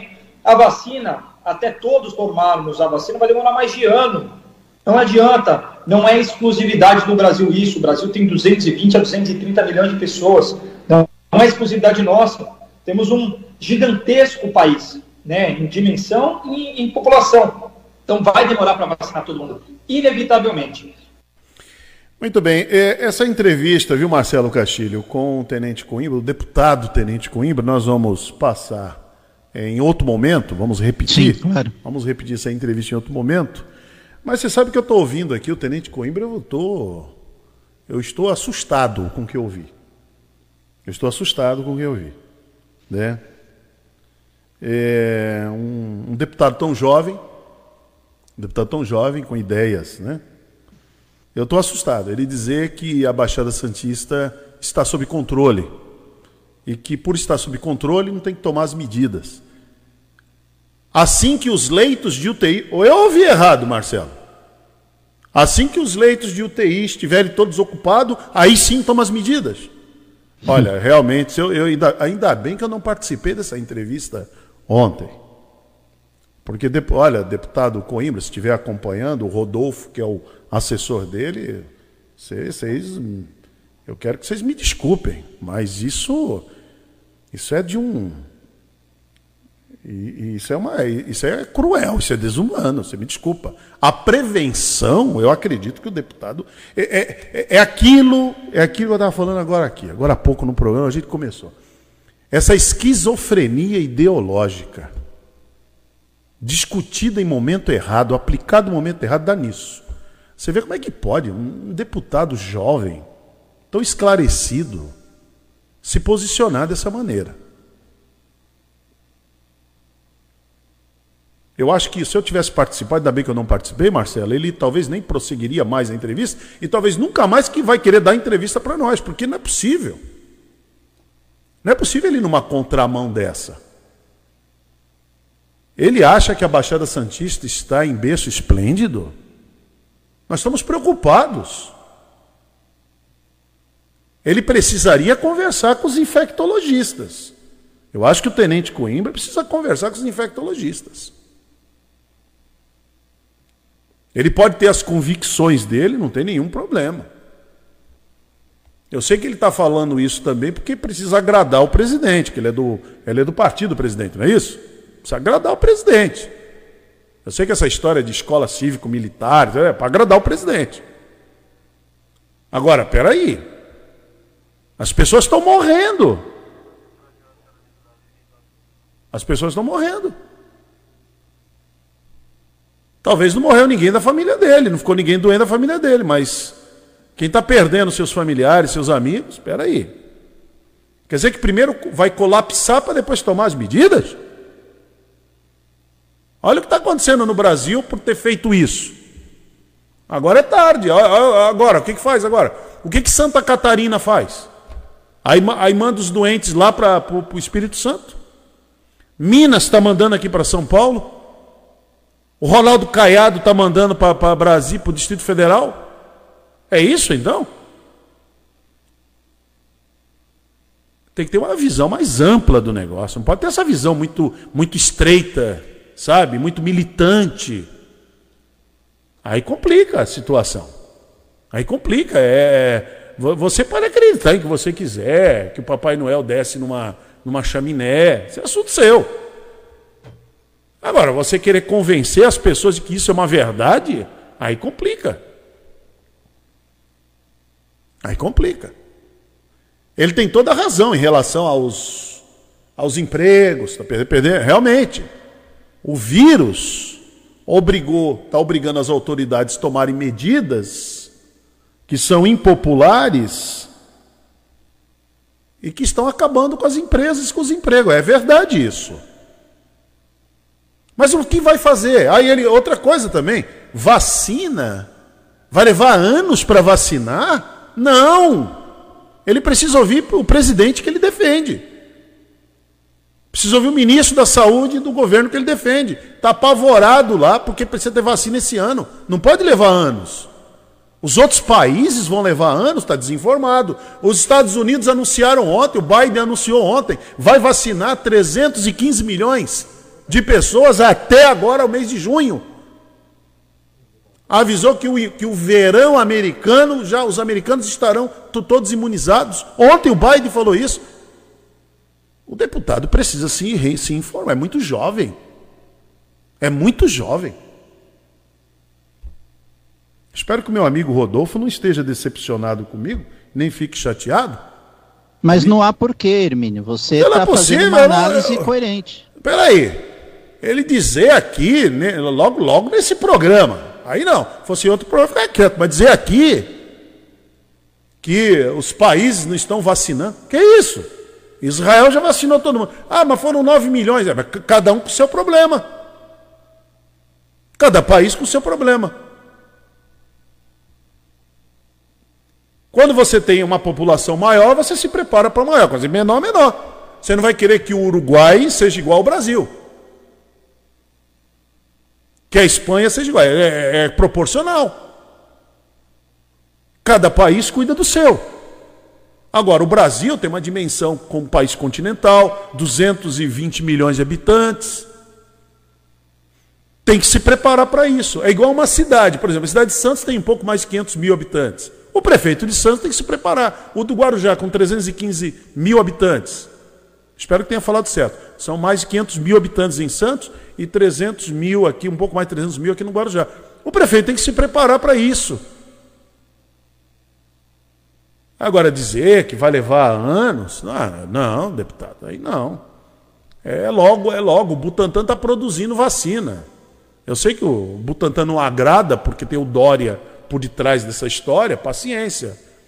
Mas não é, agora aqui não é questão do Dória, do Bolsonaro, é questão de que da vida das pessoas, eu estou morrendo.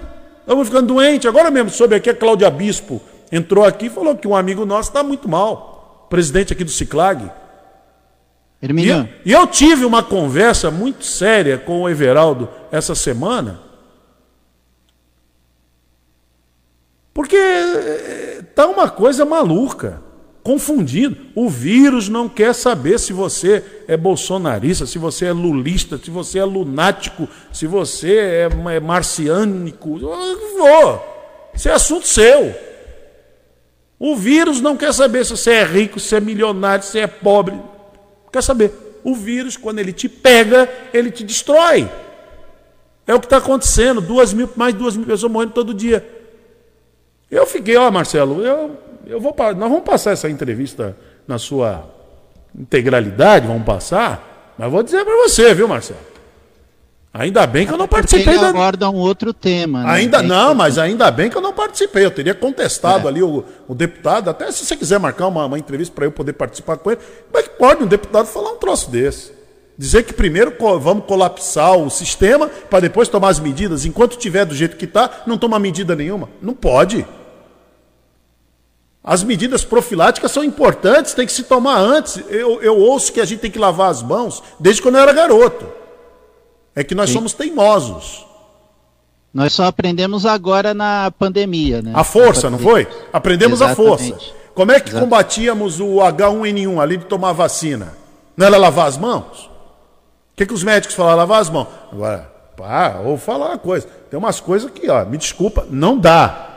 Realmente não dá. Um deputado tão jovem, tão jovem, e desinformando. Não pode, é desinformando a população. É o contrário. As medidas têm que ser tomadas para evitar que o vírus se prolifere.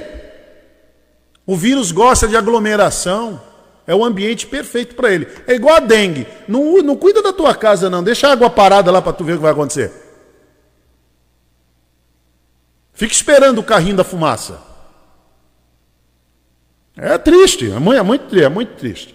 Mas vamos em frente. Hermínio, vamos... rapidamente aqui, você falou da população de Guarujá, 322.750, segundo o último censo em 2020. É, é, mas então, cada um com o seu problema. Cada país, Israel tem 9 milhões, ó, é menos da população da capital. Agora, porque é menos, ah, é menos. Ah, é, tem aí, por exemplo, quem é bolsonarista diz assim: ah, o Brasil é o país que mais vacinou. Vacinou nada, 10 milhões de pessoas. É, mas a Israel vacinou 9, mas é a, mas é a população dele. Lá eles vacinaram a população toda. E já estamos há mais de um ano. E outra coisa, só vacinou 10 milhões, um pouco mais de 10 milhões de pessoas, porque o, o, o Dória se meteu nessa conversa, porque o Butantan está tendo vacina, é a Coronavac, senão não tinha, não tinha vacinado ninguém. Se dependesse só da AstraZeneca, você pode ver que o ministro Pazuello já mudou o, o, o número de vacinas que vem para o Brasil já cinco vezes. Uma hora era 30, uma hora era 40. Hora... Ontem o presidente falou em 400 milhões de dólares. Quando? Mas aonde vem esses 400 milhões de dólares? Se o próprio ministro disse que não está garantido. o ministro dele disse que, que não tem chegar? garantia e o presidente disse que tem. Quer dizer, então, o tenente Coimbra aí, o deputado aí, que merece todo o nosso respeito, mas com toda a vênia, deputado, você tem que repensar. É que está acostumado a dar entrevista falar as coisas por aí e ninguém contesta. Não é assim, deputado. Espera um pouquinho. As pessoas estão morrendo. Como é que as autoridades não vão tomar uma medida? Eu duvido que se o tenente Coimbra, o, o pai dele é o Boquinha, é vereador o pai dele? É, suplente. Suplente, já foi vereador. Eu duvido que o Boquinha tenha uma mentalidade. Peraí, para. Ô. Se, se, se ele fosse prefeito de Santos, eu duvido que ele ficaria, sabe, com esse, essa, ideologia. É, que é isso? As pessoas estão morrendo, se contaminando e morrendo, e precisando do atendimento médico. Aí o, o prefeito está vendo, o secretário de saúde está vendo que a escala está aumentando e não toma providência. Não, porque ainda tem vaga, ainda tem vaga ali, vaga aqui. Hum. Cadê o Marcos Caseiro? Já está aí, Marcelo? Já, já está aguardando, aí? já, né? Doutor Marcos Caseiro, bom dia. É, é duro, a vida não está fácil não, viu, doutor Marcos Caseiro? Obrigado por ter aceito o convite mais uma vez.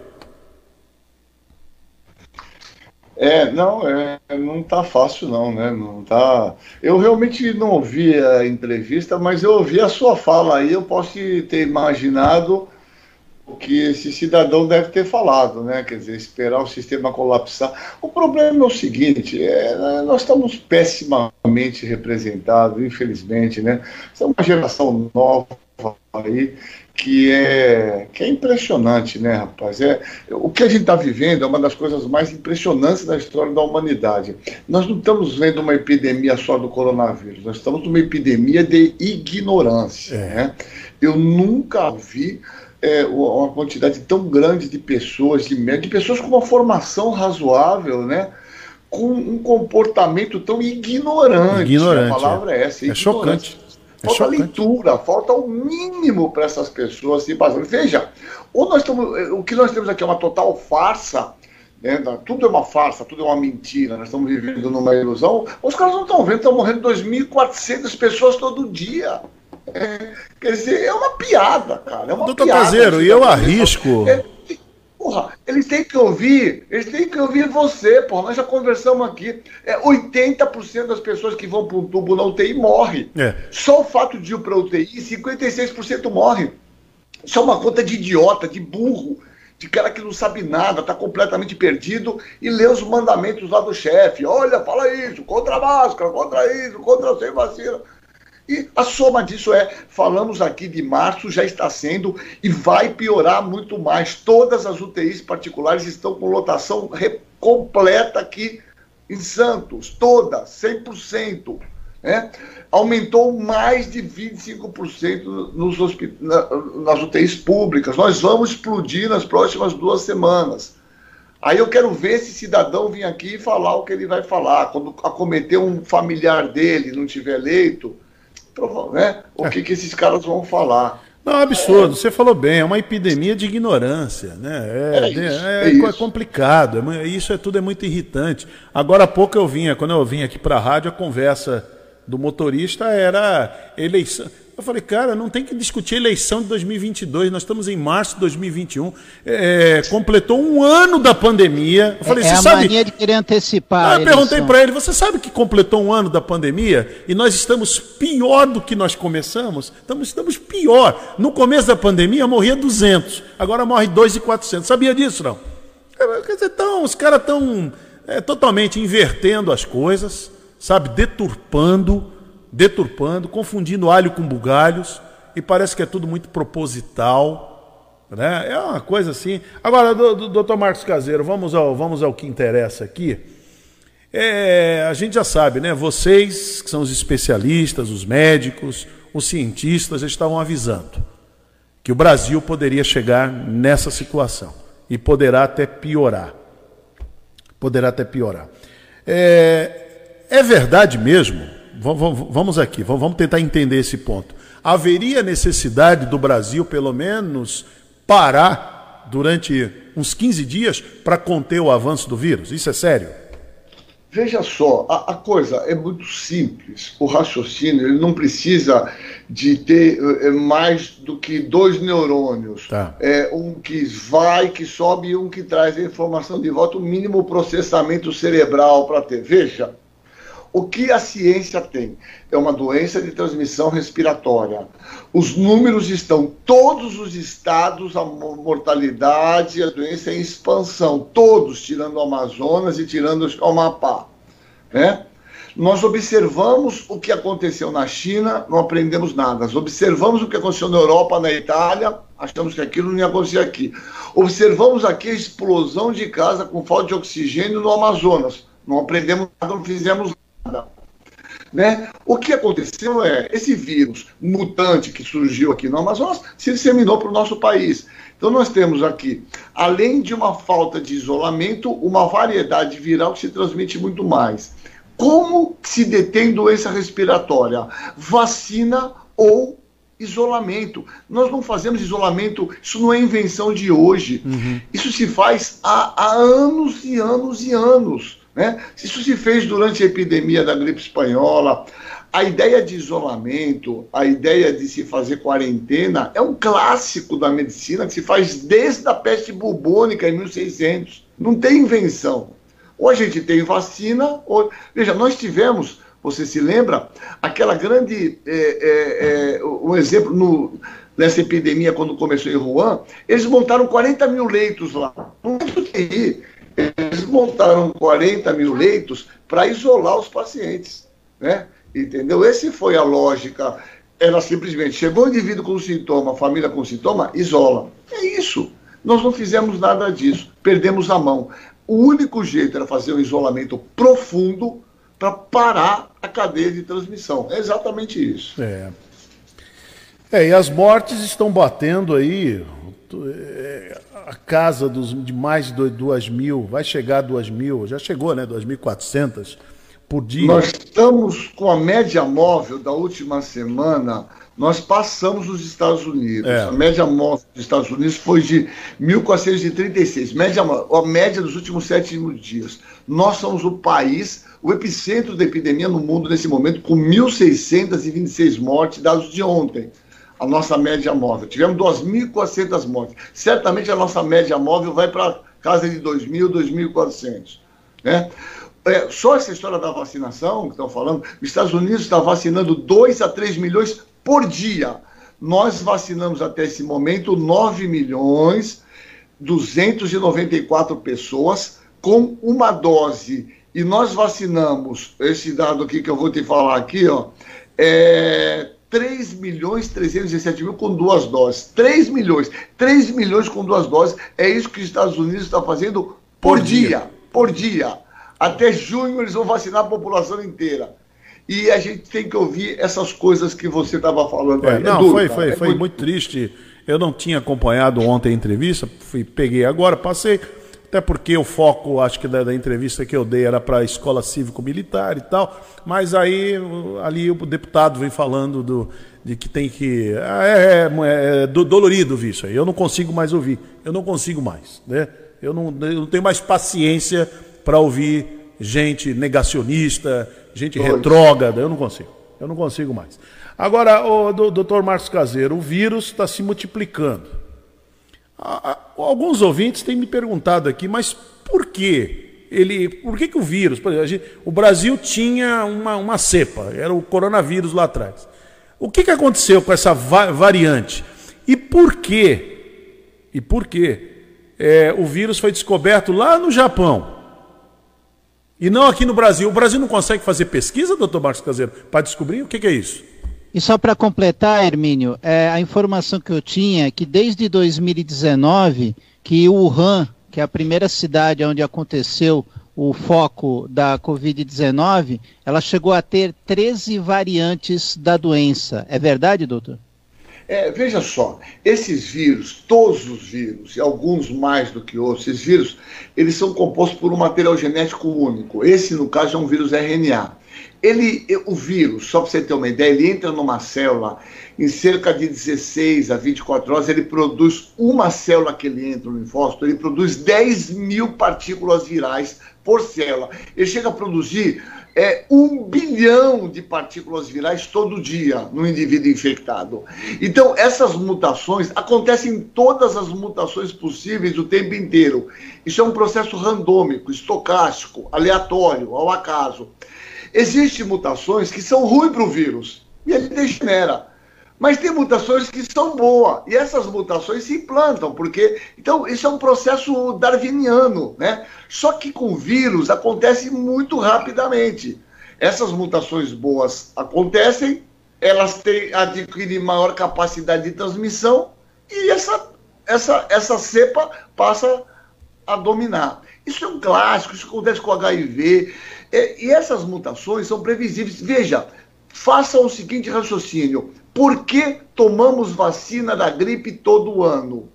Tomamos vacina da gripe todo ano porque esse vírus vai sofrendo pequenas mutações, chamadas mutações drift, que aqueles anticorpos que nós produzimos com a vacina desse ano já não ser, vão ser funcionais para o ano que vem. Por isso que nós temos que tomar vacina todo ano. 80 milhões, 80 milhões de brasileiros tomam vacina de gripe todo ano, 80 milhões, sem ruído, é. tranquilidade. Dois meses nós vacinamos 80 milhões de pessoas, porque o vírus vai sofrendo mutação. Exatamente igual a esse vírus. Provavelmente esse vírus vai entrar no mesmo circuito. Nós vamos talvez ficar monitorando ele e vai ter que tomar vacina provavelmente todo ano, a cada dois anos. Certamente escrevam aí o coronavírus vai se inserir numa mesma ideia do vírus influenza. Por que detectou no Japão? É linda essa sua pergunta. Porque no Japão, veio os caras visitar a Amazônia aqui, que aqui é uma festa, é uma festa, entra, sai, tem porcaria nenhuma de vigilância sanitária em aeroporto, só que no Japão tem. Chegou cinco visitantes que estavam na Amazônia no Japão, colheram suave e o cara fica isolado lá, uhum. inicialmente. Todos positivos. Sequenciaram o vírus. Opa, isso aqui é uma variedade diferente. O Japão mandou para o Brasil dizendo: olha, vocês devem. Por quê? Porque não temos dinheiro. Você entendeu? Não tem dinheiro para pesquisa. Nós temos mais dinheiro para comprar leite condensado do que toda a verba do CNPq de um ano. Então, veja, leite condensado, eu não estou aqui para julgar isso, eles devem precisar lá no Exército. Eu sou um tenente, sou médico do Exército, fiquei, servi a Amazônia durante um ano quando me formei. Sou um, um, um primeiro tenente da reserva. Não me lembro de ter tomado leite condensado lá. Mas nós temos mais dinheiro para leite condensado do que para CNPq, para pesquisa. Eu tinha uma bolsa aqui que perdi, porque não tem mais dinheiro. Então, veja, como vai fazer pesquisa sem dinheiro? É. Então, é, a, a pergunta, eu fiz a pergunta provocativa, eu fiz a pergunta provocativa mesmo. Foi intencional. Por que lá no Japão é identificado e aqui não? É isso aí. O Brasil não investe. Essa brincadeira de mau gosto que tem aqui, que agora, a partir de 2019, se instalou e se instituiu. Investir menos. E fica ali o Marcos Pontes fazendo aquela cara de paisagem dele, me engana que eu gosto, entendeu? E fica ali, tal, fingindo que, que é, fingindo que não é, comprando comprando aquele produto Anitta, sendo pro, é, garoto propaganda de laboratório, parecendo balconista de farmácia. Quer dizer, é um negócio horroroso que se instalou no Brasil. Totalmente, totalmente horroroso. Quem vai para Israel, em vez de os pesquisadores, vai o filho do presidente, né? um ignorante, vai, vai para lá, vai aquele chanceler horroroso também, levar pito. Quer dizer, cadê os pesquisadores? Foram falar de tecnologia, de... cadê os pesquisadores? Colocaram lá um, uma pessoa lá também para enganar, que trabalha lá, para enganar. Ontem o presidente fez questão de dar o currículo daquela pessoa. Eu, eu desconfio daquele currículo dele. Eu também. Ele... Fala muito mal, não sabe explicar nada, não entendi. Ninguém entendeu nada do que ele falou, do que ele foi fazer em Israel. É, Para ver, eu não vi esse currículo, mas você vê o nome, é só fácil, é só entrar. Nós temos, eu posso ver meu currículo e todos. Nós temos uma plataforma chama Lattes. É Sim. É só por aí, Lattes CNPq, você entra lá pelo nome dele, você vai ver a produção dele. É. Ali não tem furo para a gente ver. Apesar que esses caras do governo são acostumados a. A fraudar, né? Eles a, fraudam. A mentir. É né? mentir, é. Mas, enfim, a é gente precisa ver realmente, né? É, agora, bem. veja, isso é um trabalho com 30 voluntários em fase 1. Para esse spray, se é que funcione, chegar em fase 3, precisa de no mínimo aí uns 4, 5, 6 meses. Nós temos uma vacina já. Né? Aqui pensar em sprayzinho, os caras estão totalmente. E o mais legal não é esse, viu, Hermínio, Marcelo? O mais legal é o seguinte. Saíram do Brasil, tiraram uma foto, tudo sem máscara, tudo é. sem máscara, sem nada. E, Chegaram e lá, meu amigo, fotozinha, tudo demais, que ainda levou e, ralo. E o governo de Israel, doutor, está priorizando a vacina e não o estudo do spray. E que são os negacionistas lá, vê se são idiotas, Nathaniel, ou, ou, ou como diz Netanyahu. o presidente, o Natael, né?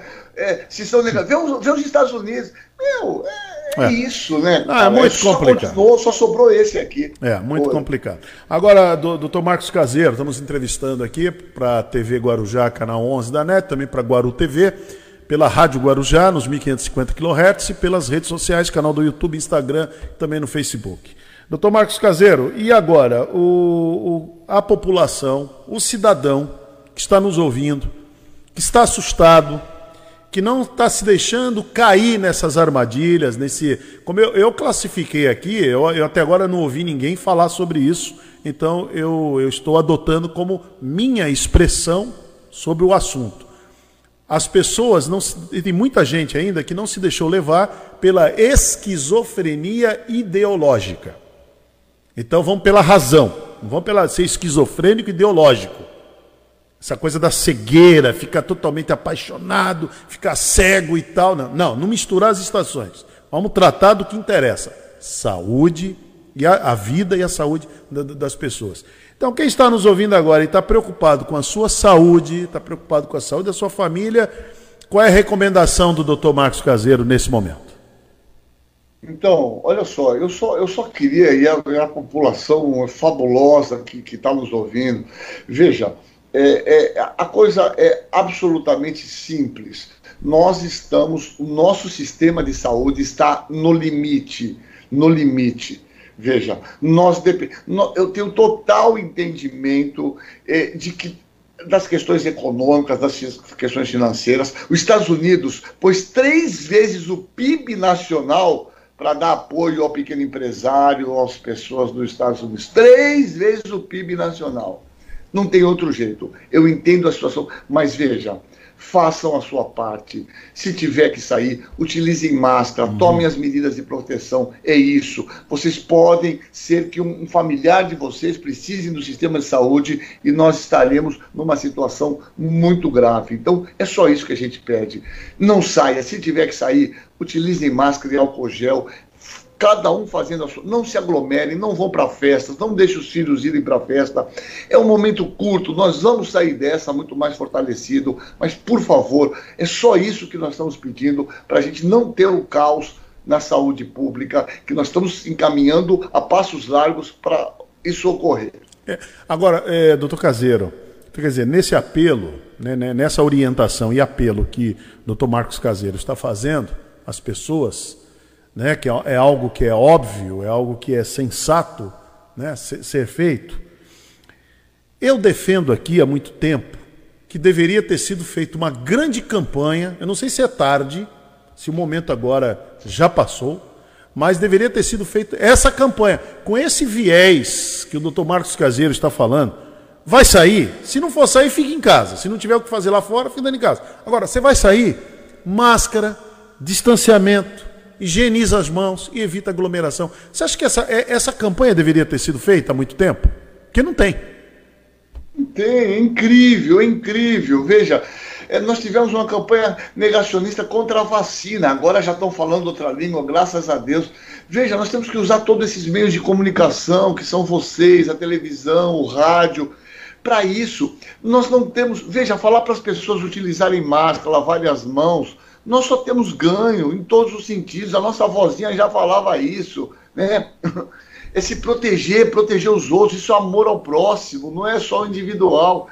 Então, veja, é inacreditável. Você não vê uma propaganda governamental com uma atualização, com recomendações nesse sentido. Então, realmente, é, tem nos assustado muito essa, esse total negacionismo é, desse governo, né? E fica essa situação: o governo estadual fala uma coisa, a federal faz outra. Imagina isso na cabeça de uma população que, que na verdade, com uma situação cultural. É, menor, que não tem a, capacidade de, de, de ter todas essas informações, isso se torna muito mais difícil para essas pessoas, né? Muito bom.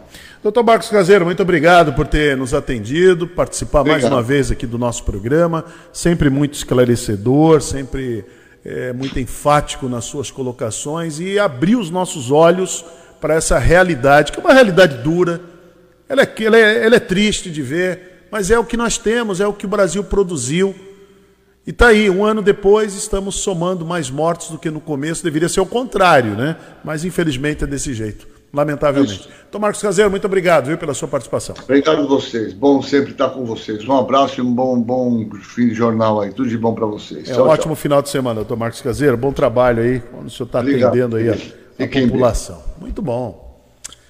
É, Marcelo, é, é, são essas entrevistas realmente que vale a pena a gente, é a gente se Essas que orientam de verdade. Gente, né? é, vale a pena, porque a gente aprende. A gente aprende, né? Eu gosto muito, o doutor Marcos Caseiro é muito fácil de entender. Acabou. Eu, eu fiquei aqui imaginando, eu fiz a pergunta, foi provocativa mesmo. Por que, que o Japão é que avisou o Brasil da, da, da nova cepa? Sabia disso, Baixinho? É. Ó, tem um negócio aí na, na, na Amazônia aí. Por que, que o Ministério da Saúde não sabia disso? Hã? Por que, que a Anvisa não sabia disso? Não tem investimento, pesquisa, não tem fiscalização. É como o doutor Marcos Azevedo, é tudo aberto. Todo mundo entra, sai, chega, sai, entra.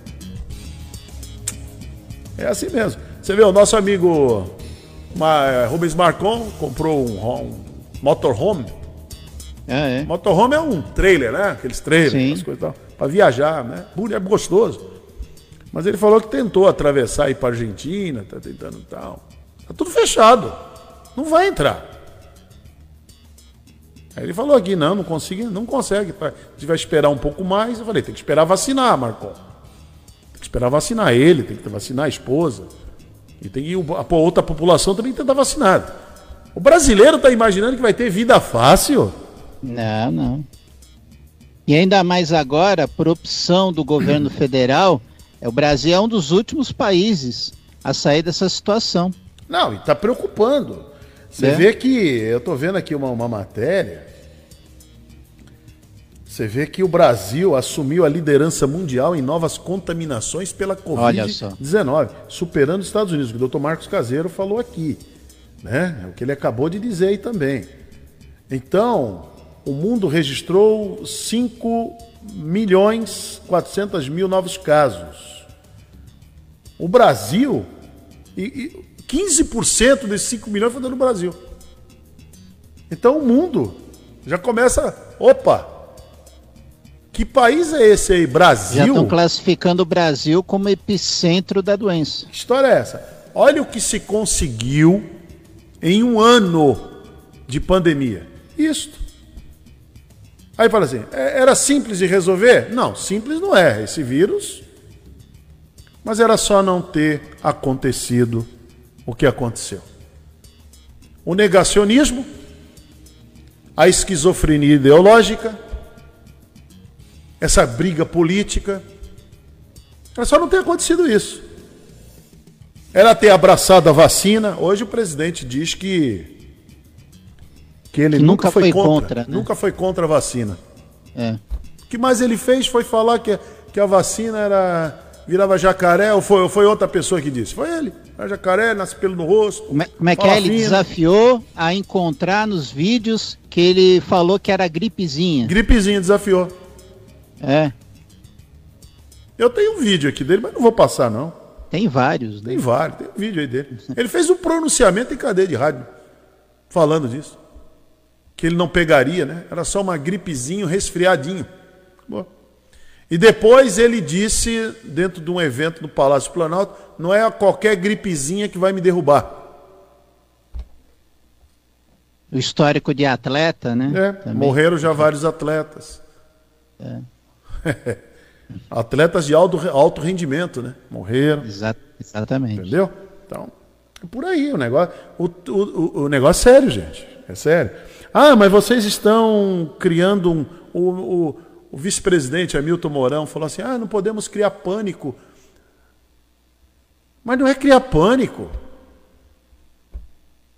Porque quando morre um filho de alguém, como aquela, aquela contei, contamos aqui no início da semana, aquela mãe que falou que o filho foi para a festa e agora está entubado e parece que já tinha sido até desenganado já. Então essa família é, não é questão de pânico, é questão de, de seriedade.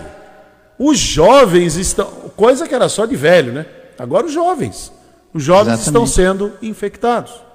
Crianças estão Crianças sendo estão internadas. Morrendo.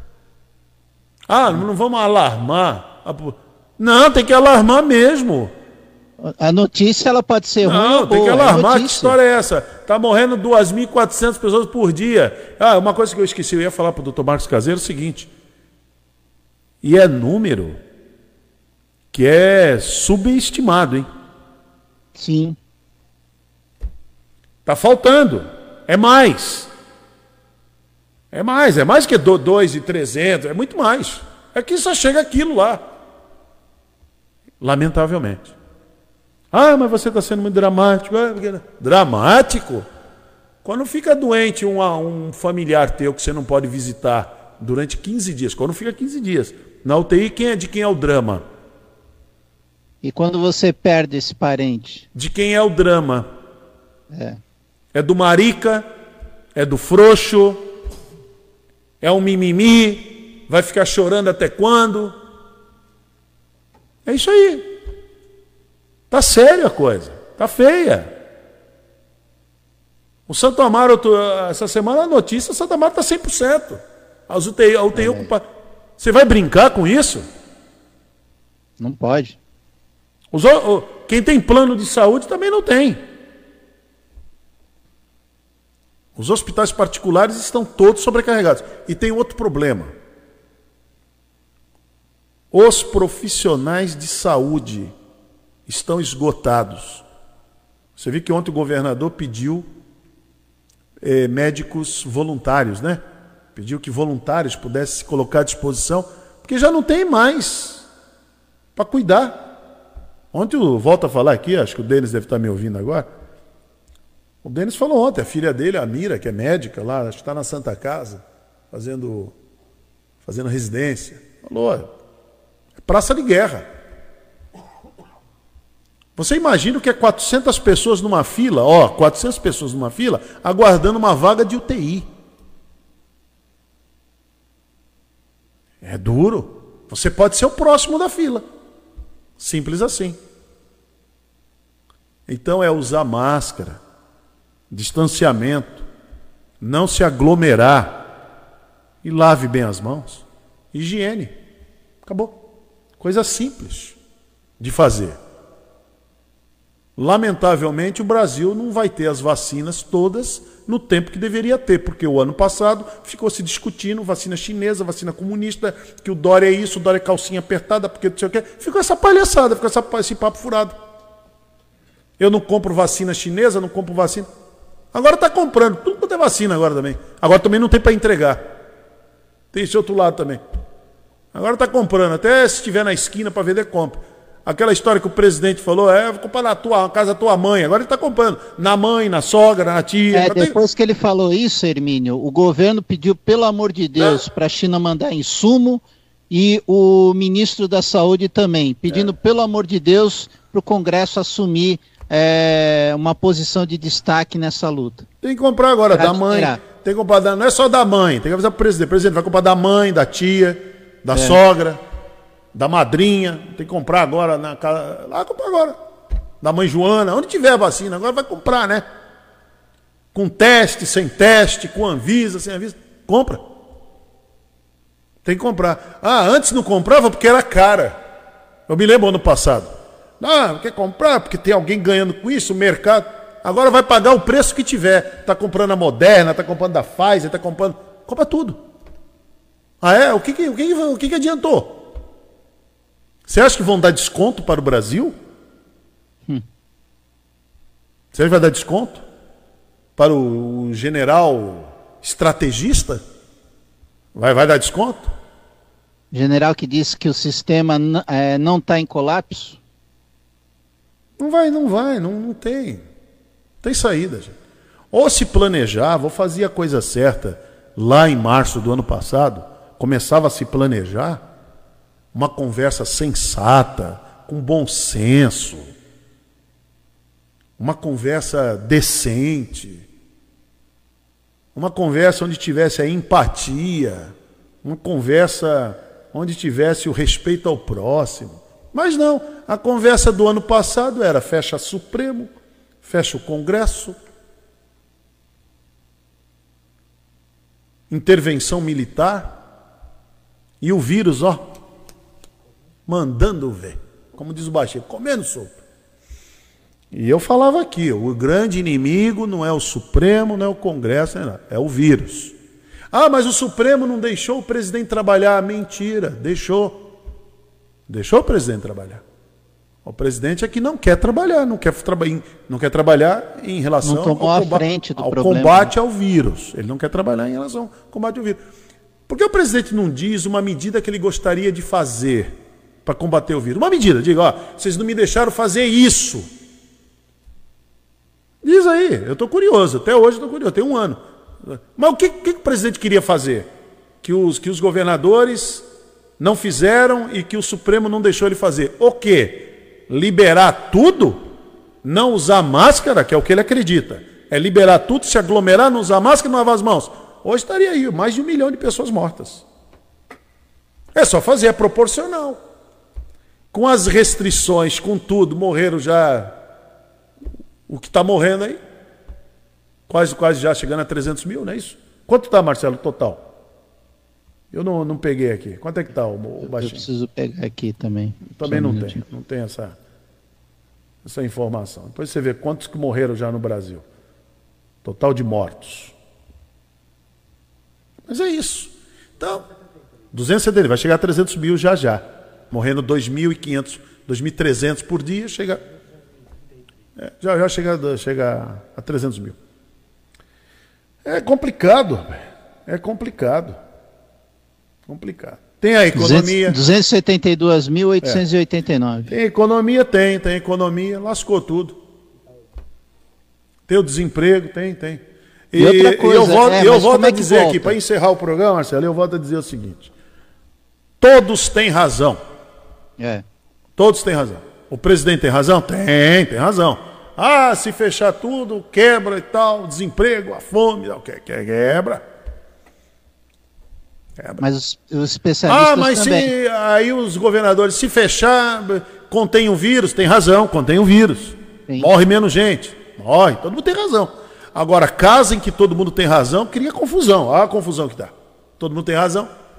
Todo mundo tem razão. O cara do Uber que me trouxe, cheio de razão. Você tem razão.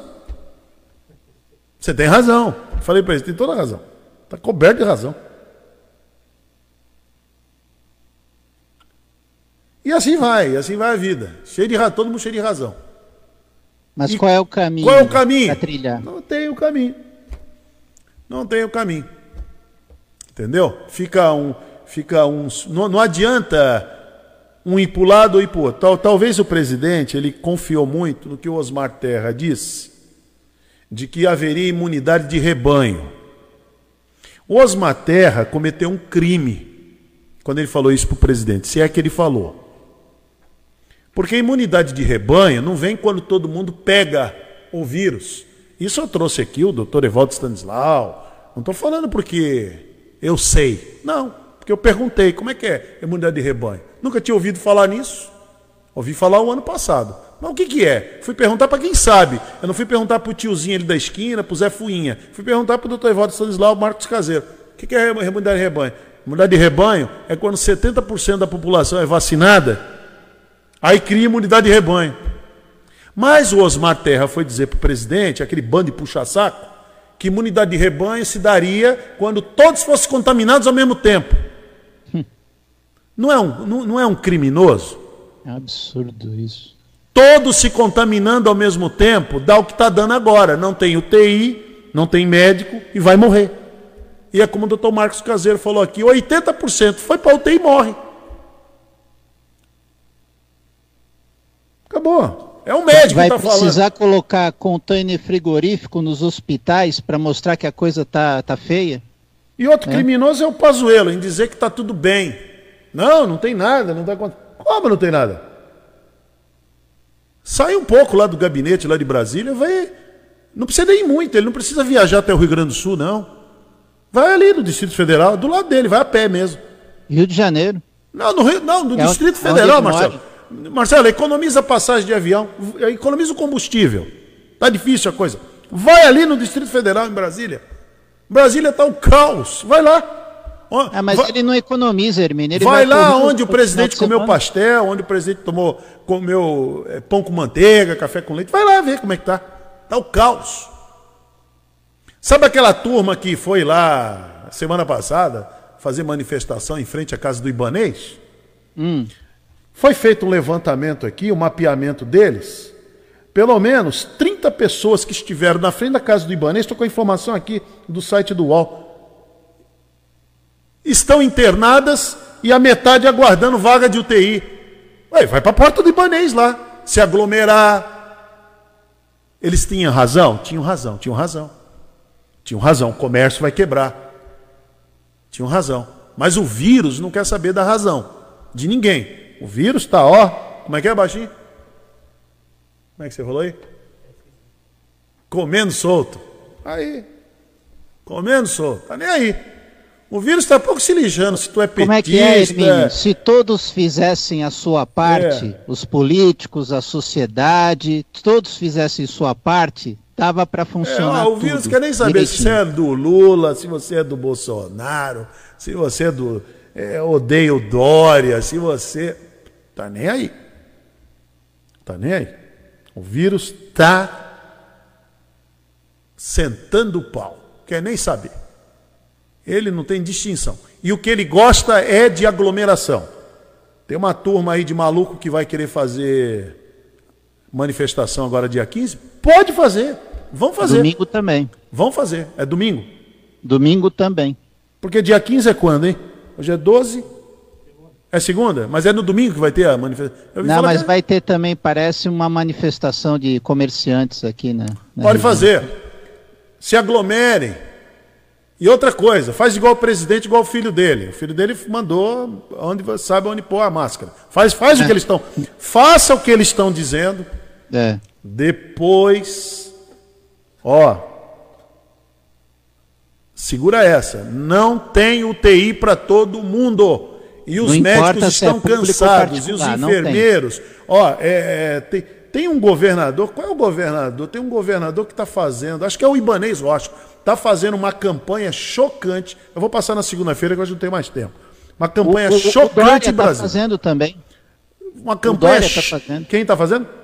Dória também. Tá É, não, não, mas o Ibanês está fazendo uma campanha chocante.